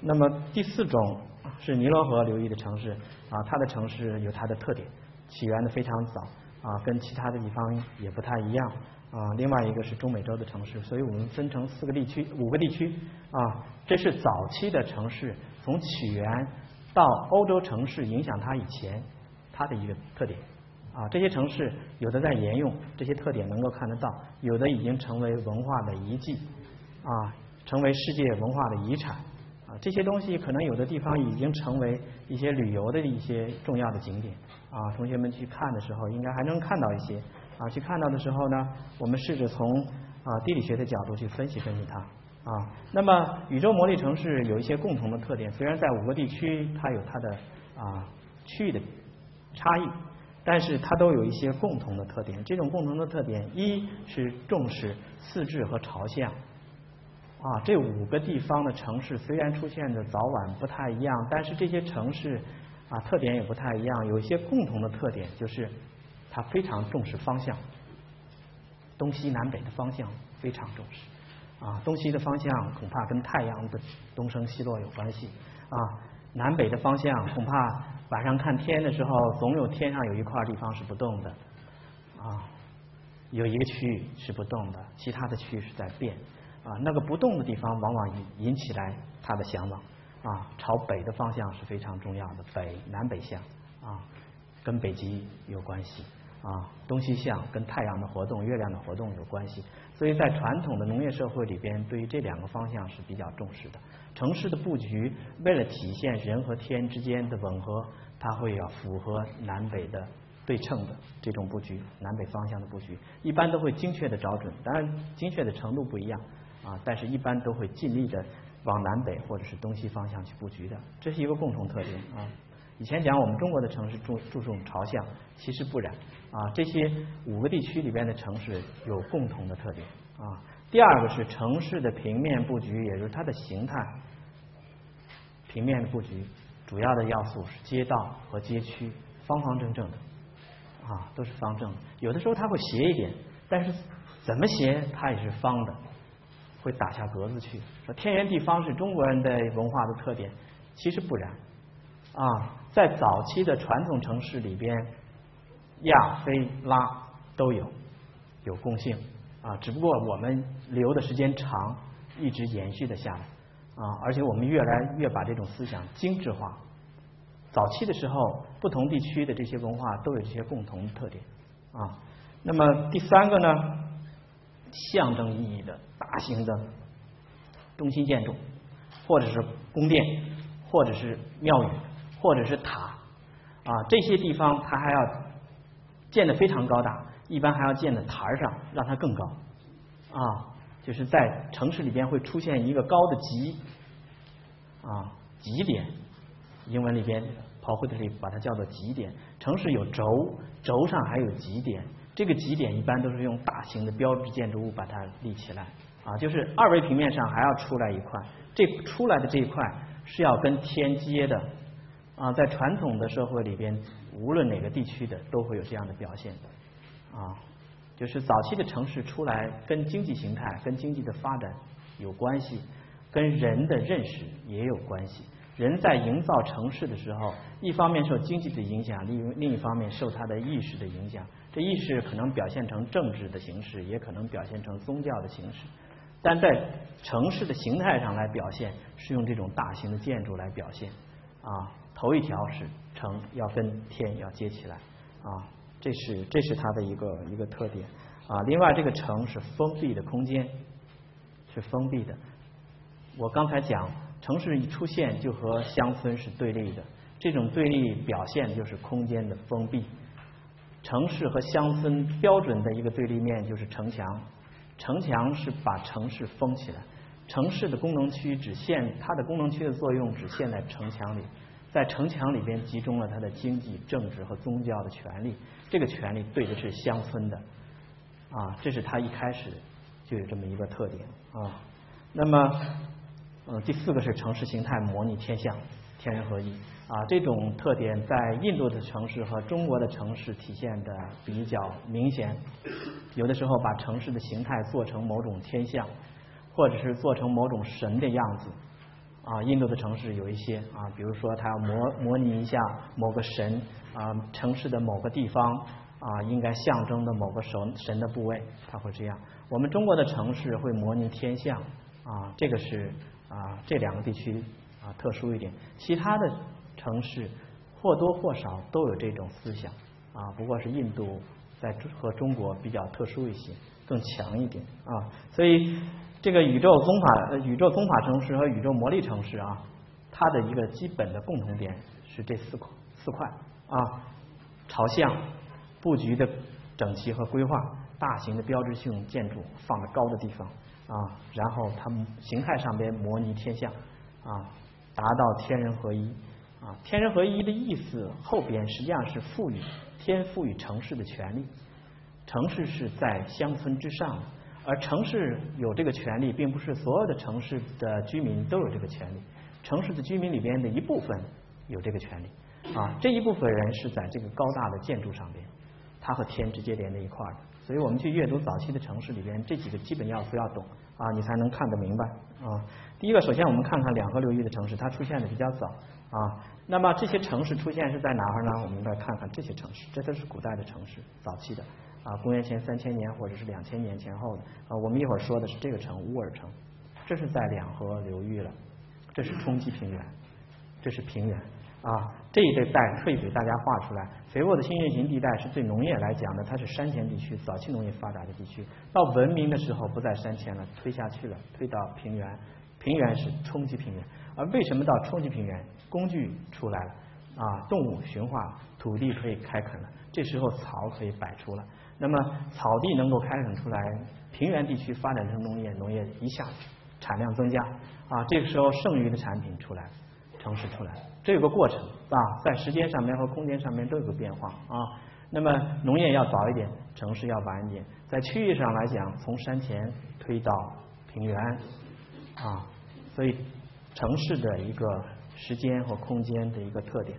乌尔城是早期的一个城市啊，这个城市在世界文化遗产啊，以后肯定会有同学去去看它啊。那么这个城市，这是个航片，一眼望上去最标准的一个有代表性的东西就是这玩意儿啊。在两河流域早期的城市几乎都有这个东西啊，高大的标志性的建筑物，它不是宫殿。啊，中国人的肯定是个宫殿，高台上边修个修个宫殿，让皇帝住进去。这里边不是宫殿，这里边是是一个神台，叫塔庙啊，大型，它也是堆土的。中国人用夯土夯起来，这边是用泥砖堆起来啊，堆起来现在大概残存的这个高度有二十多米啊，估计的话原来的高度可能四五十米会有的，用泥砖堆起来啊。那么边上这是它的城，方的。非常整齐的街道啊，里边的街区非常方整，这是符合宇宙魔力城市的特点的啊。这个整个这个城，大家注意的，又是在一个高的台上啊，这是一个城，这个城很精致，很整齐，四四方方，在这上边有一个高大的一个建筑物，这是通天的，祭司和上帝沟通的啊。那么这个地方是有神权的，这个神权保证了这个四四方方的这一块里的绝对的权威。在这个之下，这是另外一个城，在它外边包了一个城啊。这个城一眼看上去，在形态上来讲二元啊。这是中间的这个城，塔庙在这儿啊，边上围了一个城，精心设计的，整整齐齐的。朝向上来讲，不是正南北、正东西，稍微斜了一点啊。外边的城比它要低，挖出一部分来。街道也有，但是不如这个规整。最规整的啊，最有震撼力的，又修得高的地方呢是这儿。二元结构的啊，这是早期的城市啊。那么这个城市前面的那一块最醒目的，叫宝城，下边郭城，二元分离。城市里边有阶层啊，我们讲城市一出现和乡村是对立的，但是在城市里边阶层也分开的啊。那么最上边的这一层社会里边的所谓的统治阶层，通天的人物是在宝城上啊，他们可以上到塔庙上，直接跟天通话。这早期的啊，修那么高干嘛？离天近，跟上面说话能说得了啊，其他的人上不去，没法去说啊。所以这个是在它的城市里边的一个特点。下边的宝城是干嘛用的？为城市的郭城啊，为宝城来服务的啊。手工业在这个里面啊。早期的农业和手工业分离，手工业分离之后是进入到城市里边，而这些手工业者是在郭城里边啊。郭城里边再有宝城啊。所以在城市形态上边有这样两块，这两块对应着两个人群。这两个人群的身份地位在城市形态上边能够反映出来。我们去阅读城市，能够阅读出城市里边的人群和城市里边那些人群的思想啊。那么第二种是印度河流域的，印度河流域的城市，这是印度河流域啊，现在属于巴基斯坦啊，印度跑到东边去了。啊，印度是是跑到恒河流域去了。那么比起来，早期的印度河流域的城市，我们看这些红点啊，这是早期的城市，这是早期的城市啊。它跟两河流域有一个共同特点，城市里的大河平原了啊，就文明进入到平原，进入到冲积平原，在中国也是这样啊。那么到了城市这个层面的时候，我们才能到冲积平原。在农业的阶段是在山前。在印印度河流域是这样，两河流域是这样，黄河流域也没问题，也是在这儿。那么早期的文化啊，里边的城市有这一个城市啊，这是在印度河的下游这个位置。我们在这看哈拉帕文化里边的摩亨佐达罗，是学过世界史的同学一定知道这个城市，这个城市鼎鼎大名，所有的教科书里边都会说它啊，但没有一个教科书是从城市形态去说一说它。啊，中学的历史书里边学学文科的同学，你要读世界史，一定会说它。啊，沃尔城可能也会说，巴比伦城也会说。啊，但是说只有文字描述，没有几张图来说它。啊，可能会有一张照片附在那儿，但没有一个从城市形态的来说它。啊，这个我们来给同学们看，这是一张航片啊拍的摩亨佐达罗，这是印度早期文化，跟现在的印度文化不一样啊。这是它的早期文化没有被打断之前的啊，印度文化被打断过若干次。最早的啊，雅利安人还没进来之前，人比较黑的时候，那个文化啊，他们的文化在这个地方啊，公元前两千五百年的时候，这个城市我们看这是挖出来的啊，四方的街区啊，这垂直的街道，特点跟两河流域也很像啊。那么它的城里边。人口跟两河流域差不太多。中国的是中国这个时期的城市啊还没有出来啊。那么这个城垂直的街道啊，但这个图画的粗了一点。后来还有一些好的图，把这里边的网城市的街道网都画出来，方格方的啊。说中国的城市都是棋盘格式的街道，印度的也是这样的啊，棋盘格式的，当然不是画的像我们。唐代的城市那么那么齐啊，像围棋盘一样那样齐。早期的城市没有那么齐啊，比较齐啊，它尽量是齐。然后里边分成街区啊，在这个城里边也没有例外的，在这儿出了一个大的高台，在城里边出一个高台，这个高台上边有大型的标志性的建筑物啊，这里边也形成一个宝城，下边也形成一个郭城。也是二元，和两河流域是一样的。这两个地方的城市可能互相有影响，也可能确实从两河流域发展到印度河流域啊，也可能这边是稍微晚一点单独出来，但受到那边的影响，有共性，有共性啊。那么这个大的高台上边的宝城里边是什么东西呢？塔啊，但不是塔庙了，是印度后期发展出来的那种塔啊，斯图帕。苏主波啊，苏主波啊，印度塔，它是塔啊，单独的起来的塔。还有什么呢？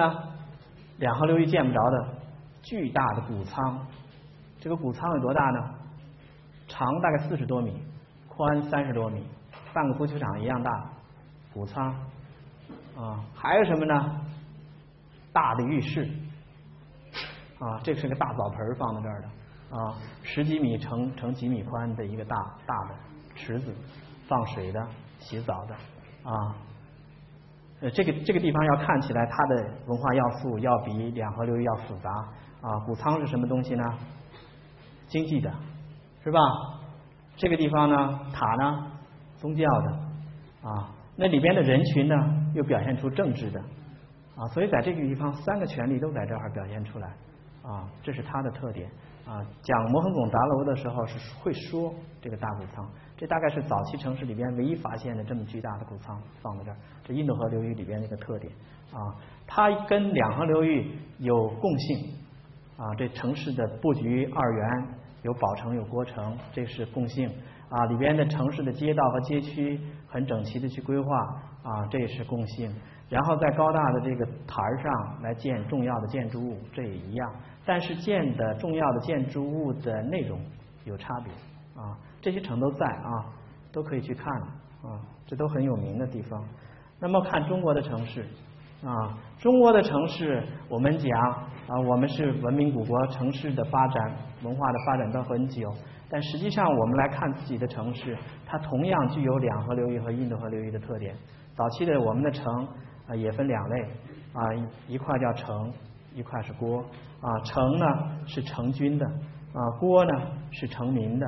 啊，那么一个城市里边同样是二元，但是我们很可惜，我们的城市里边去挖下去，因为我们大多的时候是土的和木头的建筑啊，几千年以后挖不出像样的东西来啊，很很宏大的那种大型建筑堆在那儿，然后让人产生震撼感，一个塔或者是一个塔庙放在那儿没有了，我们都烂掉啊，这个很可惜。宫殿可能当年很雄伟，但是。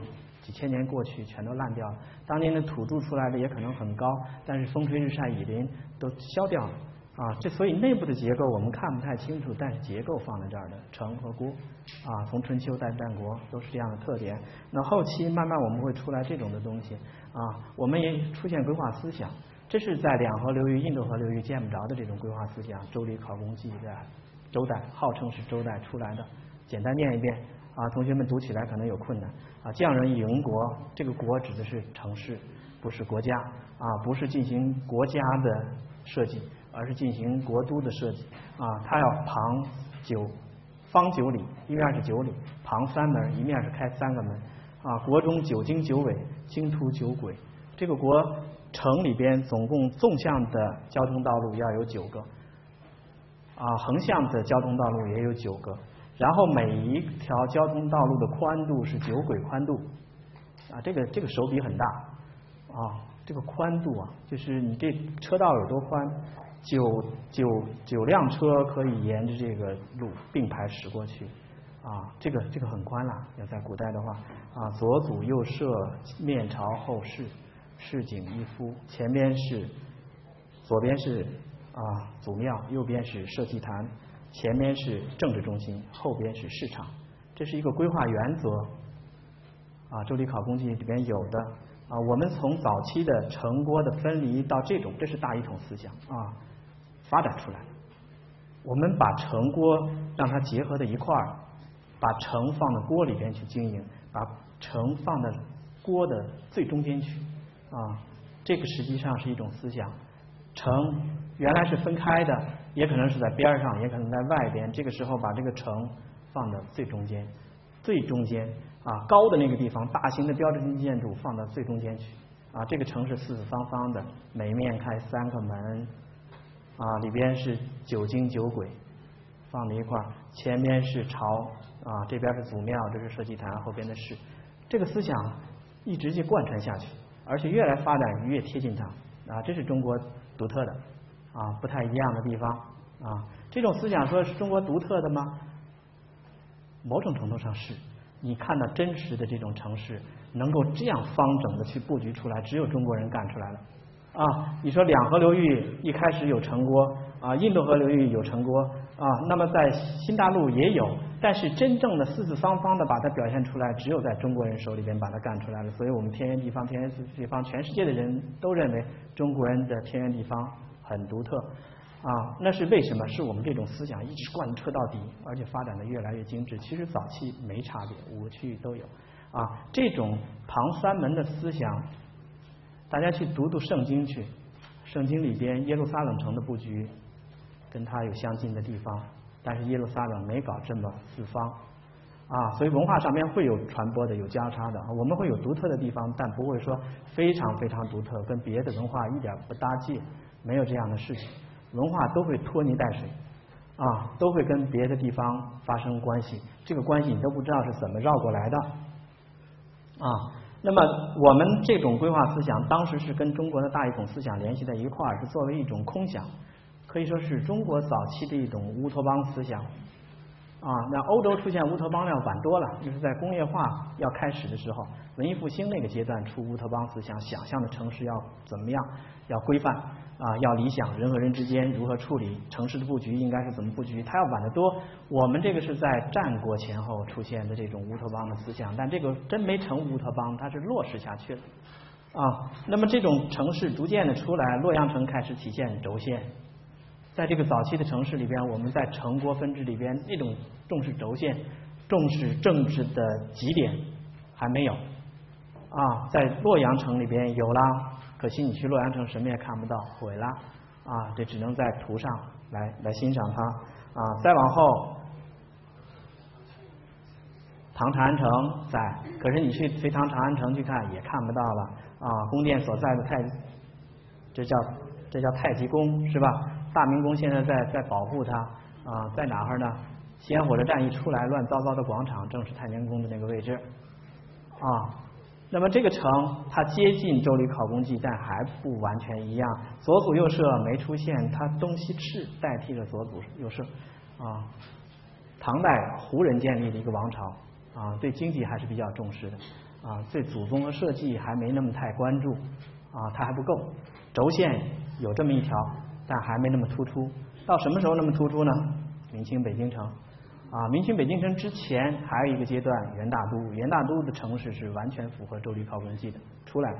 啊，所以我们这个城市的发展的思想，经过几千年，逐渐逐渐逐渐发展起来，到明清的时候达到顶峰，明清北京城一直盯到一九零零年，一九一一年。啊，一九一一年满清被推翻以后。这到头了啊！在这之前就是这套东西啊，这世界上绝无仅有的轴线突出出来。这个轴线上边所谓的那个极点，这个极点不是平面的，是高起来的。我们到三故宫三大殿去看，它要比周围要高出很多来啊。当然你现在看不高了，因为周围的高楼起来，把它放在底下了。但是旧的北京城里它是最高的，这是接天的啊！皇帝的那个椅子直接通上天去了。啊，中国人是给皇帝赋予了所有的权利，那么左祖右社前朝后世布局完全符合了。啊，这是中国的特点，它是从过去一直到现在贯彻下来。啊，这是中国文化里边的特点，跟其他地区不一样。啊，像两河流域啊，埃及、印度河流域虽然很早。啊，但是它没有贯彻下来啊，这是这是不太一样的地方。另外一个，我们的城市里边还反映天人天人合一。我们讲过天人合一，中国城市里边有，印度城市里边也有。这是汉长安城，汉长安城它不四四方方，它是拐着角的，北边拐着角，南边也拐着角。为什么拐着角？模拟天象啊，这是一个天象图，这不是人啊，这个人反映是天啊，天和人合一了。啊，这是天上的皇帝，也可能是地上的皇帝啊。这个这个这个皇帝一样的人物，他坐在一个车上，周围是神神怪怪的人物在围着他转。这汉代人做的啊，不是我做的啊。汉代人画的这个东西，这是应该说有神权的皇帝坐在一个车上，周围也可能是他的臣子，也可能是仙人围着他啊，在巡视天上，也可能巡视地下。啊，但是他坐这个车是非常特殊的，看得出来是吧？北斗七星，斗为地车，这是古代天人合一。所以皇帝住的城要仿天象，那最重要的一个天象就是北斗。啊，北边仿北斗，南边仿南斗，两个斗落在一块儿，所以中国有这样的城啊。说秦始皇营建咸阳的时候，那拿着渭河去模仿天象，模仿天象什么呢？银河，一条渭河就是对着天上的银河，这个手笔也很大。整个关中平原，它都进入它的规划范围里边去了。八百里秦川，他去营建去啊，阿房宫和和这个和这个啊这个咸阳，整个是处在它的整体规划里边的啊，所以有这样的东西啊，天人合一在中国这儿城市也反映出来啊，这是我们我们这个啊东亚啊这些城市的特点。啊，那么有有中国的城市可能最具有代表性。第四个是尼罗河流域的城市，给它放到第四个有点儿有点儿有点儿有点儿啊委屈它了。啊，它其实应该是在时间上排，它至少是算老二。啊，有的时候可能还往上升一升啊，放到后边是因为它太特殊了，在旧大陆，为什么呢？它的城市跟周边的其他的啊欧亚大陆上边的城市不一样。啊，这个很抱歉，这个图上下倒。应该是上北下南，对吧？古代的图会这样画啊，有时候这是为了给皇帝来看，表示对这个读图的人的尊重，会会倒置过来啊。现在的图都是上北下南，这个图不知道为什么原因这样倒过来的。这个水应该是往北流的啊，这是北北朝下啊，这是尼罗河下边非常重要的尼罗河的三角洲，周边全是沙漠，但是这一块儿是一个冲积的平原，是一个三角洲。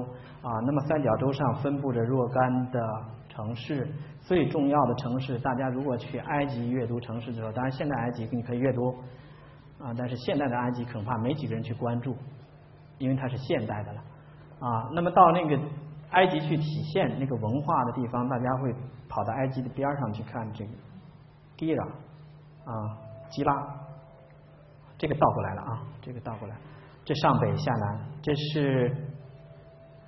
尼罗河的三角洲上面的城市，河谷里边塞满了现代城市，是现代的埃及现代城市，阿拉伯人盖上去的文化。早期的文化在哪儿呢？在边上的沙漠，这是高的地方，河流冲击不到的地方，那干的要命啊！一年没多少降水，几十毫米的降水，非常干的地方。城市在哪儿呢？在这儿，这不是城市，这是金字塔。啊，那么去旅游的人一定到这个地方去旅游啊，到这儿，到埃及去不是看里边的城市，大部分人是要到这儿来阅读早期的宇宙魔力城市在这儿。哎，这怎么是宇宙魔力城市？啊，这是它的特殊的地方啊。早期的埃及文明是以金字塔为核心发展起来的啊，它跟两河流域、印度河流域跟中国的城市都不一样。有人已经看的书了啊，死人的城市啊，它不一样啊。里边最代表的一定要去看的，胡夫金字塔和胡夫拉金字塔，两个两个城两两两个这个金字塔大体差不太多。你在影像上，这是这是位片啊，你看大小差不太多，这北边的稍微大一点，南边的稍微小一点啊。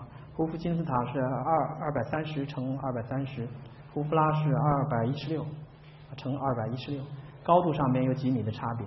形态上面完全一样，往上一坐，震撼，很震撼啊！去埃及找古代文明，就这个东西啊，这个比中国的长城还厉害，是吧？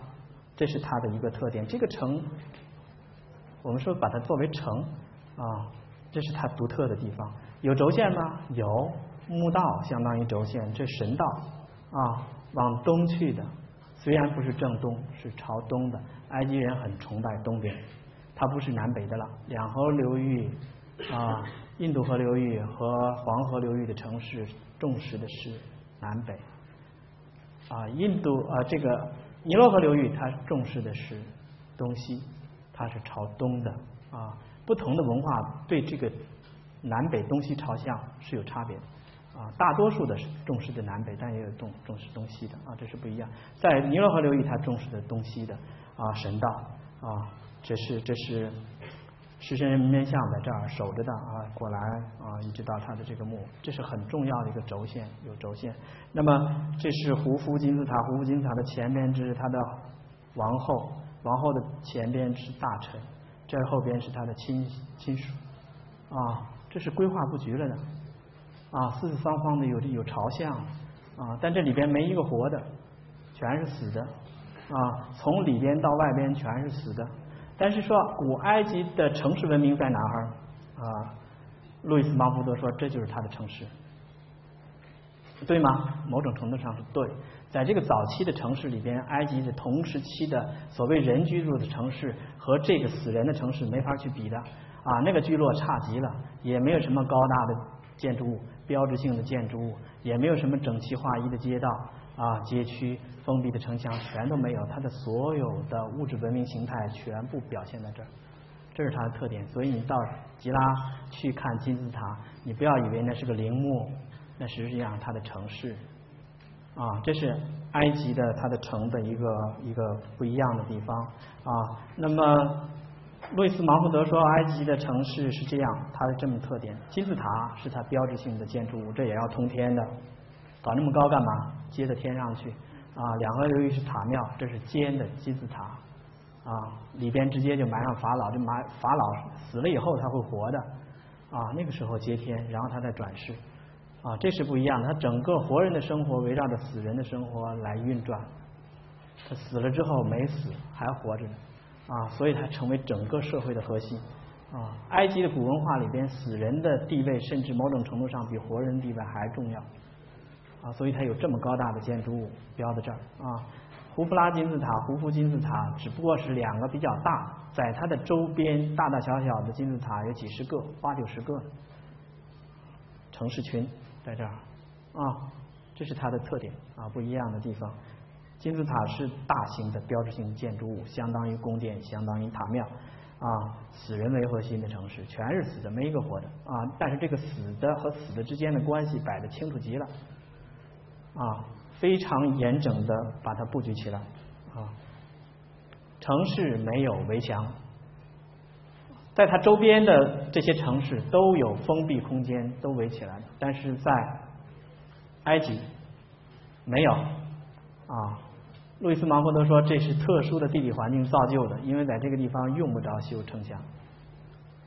嗯，刚才那个航卫片应该看到过，在金字塔的周边都是沙漠，过不来啊。所以在这个地方，沙漠已经成为一个防卫的一个非常重要的一个。啊，功能，所以它不用城墙，啊，没城墙，这是它的一个特点啊。从尼罗河流域一直向东到中国，大体是这样几种类型，但埃及最独特一些啊。所以这些是早期的宇宙模拟城市的特点啊，标志性。看到这个地方，不要认为它就是一个陵墓，而是城市啊。要想着埃及的文明的顶峰在这儿呢，古埃及的文明的顶峰在这儿。啊，这是按照一个城市去规划布局的啊，不过它是反过来啊，是围绕着死人来布局的啊。这是埃及啊，那么另外一块比较特殊的中美洲的啊，呃，中美洲的城市主要是在墨西哥这一这一带地方啊，墨西哥中美洲这一块的文化早的啊，奥美克文化比较早的。啊，从公元前一千五百年开始，这是比较早段。啊，中美洲的文化一般来画，它画成三段，一个是前古典时期，一个是古典时期，还有一个是后古典时期。啊，在后古典以后呢，就是西班牙人过来了，葡萄牙人过来了。啊，在这之前主要是分成三段，三段里边最早的一段是奥美克，啊，中间这一段玛雅，啊，特奥提花款比较有代表性的。后段啊，阿兹特克最有名啊。那么先看看奥美克啊，奥美克文化主要是在伊尤卡塔半岛这一块，就是墨西哥高原往往东来低的地方啊。特奥提花卡呢是在高的地方啊，这是墨西哥高原。墨西哥高原往往东来，越来越湿，越来越低啊，往上越来越干，啊，越来越凉爽啊。比较起来啊，但总的来说，这边还是降水量比较多的啊。那么，这是它两个文化分布的地方啊。这个地方早一点，后边的这个稍微晚一点啊。在区域上，对这两个文化来讲，那么奥美克文化代表这东西，武士头啊，管它叫武士头，有人管叫他那国王的头啊，warrior，warrior。啊，像武士啊。从人种上来看，大家应该能看出点门道来，具备有黑人人种的所有的特点啊。宽的鼻子，以后我们讲人种，鼻子比较宽啊，嘴唇比较厚啊。那么雕的这个人头只有人头没有身子，只有这个东西。然后他用的材料呢，火山岩，看这气孔啊。那么奥美克的文化没别的东西，现在主要的物质遗存就是这一个一个的脑袋啊。而而这些人种从人种上来看，跟现在当地的墨西哥地区的啊危地马拉、洪都拉斯的这些地方的人不一样啊，这很奇怪的事情啊。一会儿我们下边再接着说这个事啊。那么这些人头在哪发现呢？在这个土种里边，当地人管它也叫金字塔。但是这个金字塔跟埃及的金字塔拿石块一点点堆起来的不一样，每块石头要重多少吨，一点一点紧密合缝啊，还有严格的朝向，不一样，全是土的。土的打开以后，里边埋着武士头啊，有的时候埋一个两个，有的时候埋十几个啊，什么东西？为什么？不知道，这是个谜。谁谁把它挖出来？白人把它挖出来，后来的后来去的白人。把它挖出来，挖出来解不开，到底怎么回事？但是在人种上来看，好像跟黑人有关系啊，但是这个是个谜，没解开，它也没有文字啊，不知道到底怎么回事。下边的有意思了，比它要稍微晚一点的特奥提华坎，特奥提华坎的位置是在墨西哥现在的墨西哥城的东边啊，世界文化遗产啊，很震撼。这是遗址放在这儿啊，这个遗址去啊，有点。猛一看，有点像埃及啊，但是又不一样啊。这埃这个是真正的是一个城市啊，金字塔，但金字塔上面是平的，埃及的金字塔是尖的，这是平的啊。这个是特奥提华坎，我们回头要给它放过来啊。它的特奥提华坎比奥美克要稍微晚一点啊，它是在西边高一点的地方发展起来的啊，非常发达的一个农业文明。啊，农业革命。那么在农业的基础之上发展出来一个城市，啊，这个城市的手工业非常发达，啊，在这个城的范围里边，已发现了有四百多个作坊，手工业作坊里边的作坊是制作陶器的，啊，加工黑曜石的，啊，还有加工其他东西的。那这个城里边最厉害的标志性的建筑物就是这在这个轴线上。这个轴线很准的，南北向的，准准的轴线啊，可以跟我们中国的传统城市来比了啊，非常准的这个轴线，轴线有有起点啊，有起点有终点啊，北边的这个轴线的终点是月亮金字塔，叫月亮金字塔，这个轴线的长度大概是五公里，五公里，五公里什么概念呢？北京老城的轴线是七点八公里。啊，这是明清北京城，从永定门到钟鼓楼是七点八公里，这个是五公里，比我们明清北京城稍微短一点。啊，可这个城要比明清北京城要早啊！啊，明清北京城是十五世纪以后的啊。那么这个城的规模应该说是比较大的啊。这是北边的是月亮金字塔，在这个地方布置一个更大的叫太阳金字塔啊。南边有一个庞大的行政中心，有一个市场啊，然后周边是这些作坊和聚落，四四方方、整整齐齐的布局下去的啊。农业农业很发达，手工业也很发达啊。这个城市里边也反映的是宇宙魔力的思想，它也是要接天的，也要跟神权结合在一块儿的啊。那么当地的人在宗教认识上来讲，这个地方是太阳和月亮出生的地方。啊，在太阳金字塔下边有洞，原来是月亮和太阳在这个地方啊。整个这个布局，包括河流都被改动，符合它的规范的四四方方的这个街道的格局啊，这是它的特点啊。以后同学有去墨西哥的去看看，去阅读阅读它啊。这个城市跟埃及的城市有相通的地方。啊，它有轴线，但是埃及的轴线是朝东的，它这个轴线是朝北的。金字塔是有变形的啊。那么这两个文化之间到底有没有关系啊？一个是埋的是死人，一个这下边不埋人没有死人啊，有相通的地方，也有不太一致的地方。两个文化之间有没有影响？如何影响的？这这还还值得研究啊。像索尔认为，埃及的文化和中美洲的文化是应该是相通的，有地方过去的啊，就是在赤道这一线，在航海的过程中间有可能过去啊。或许这早期的埃及文化和中美洲的文化是相互有影响的啊。这个有些东西还不是特别清楚啊，大家可以继续关注它啊。那么它当时最高发展的最高峰的时候，人口能达到二十万啊。这是祭祀的地方，是祭祀诸神的地方。啊，City of Gods，复数的啊，不是一个 Gods，啊，是月亮和诞生的地方。然后它后边发展出来的是阿兹特克文化啊，继承下去。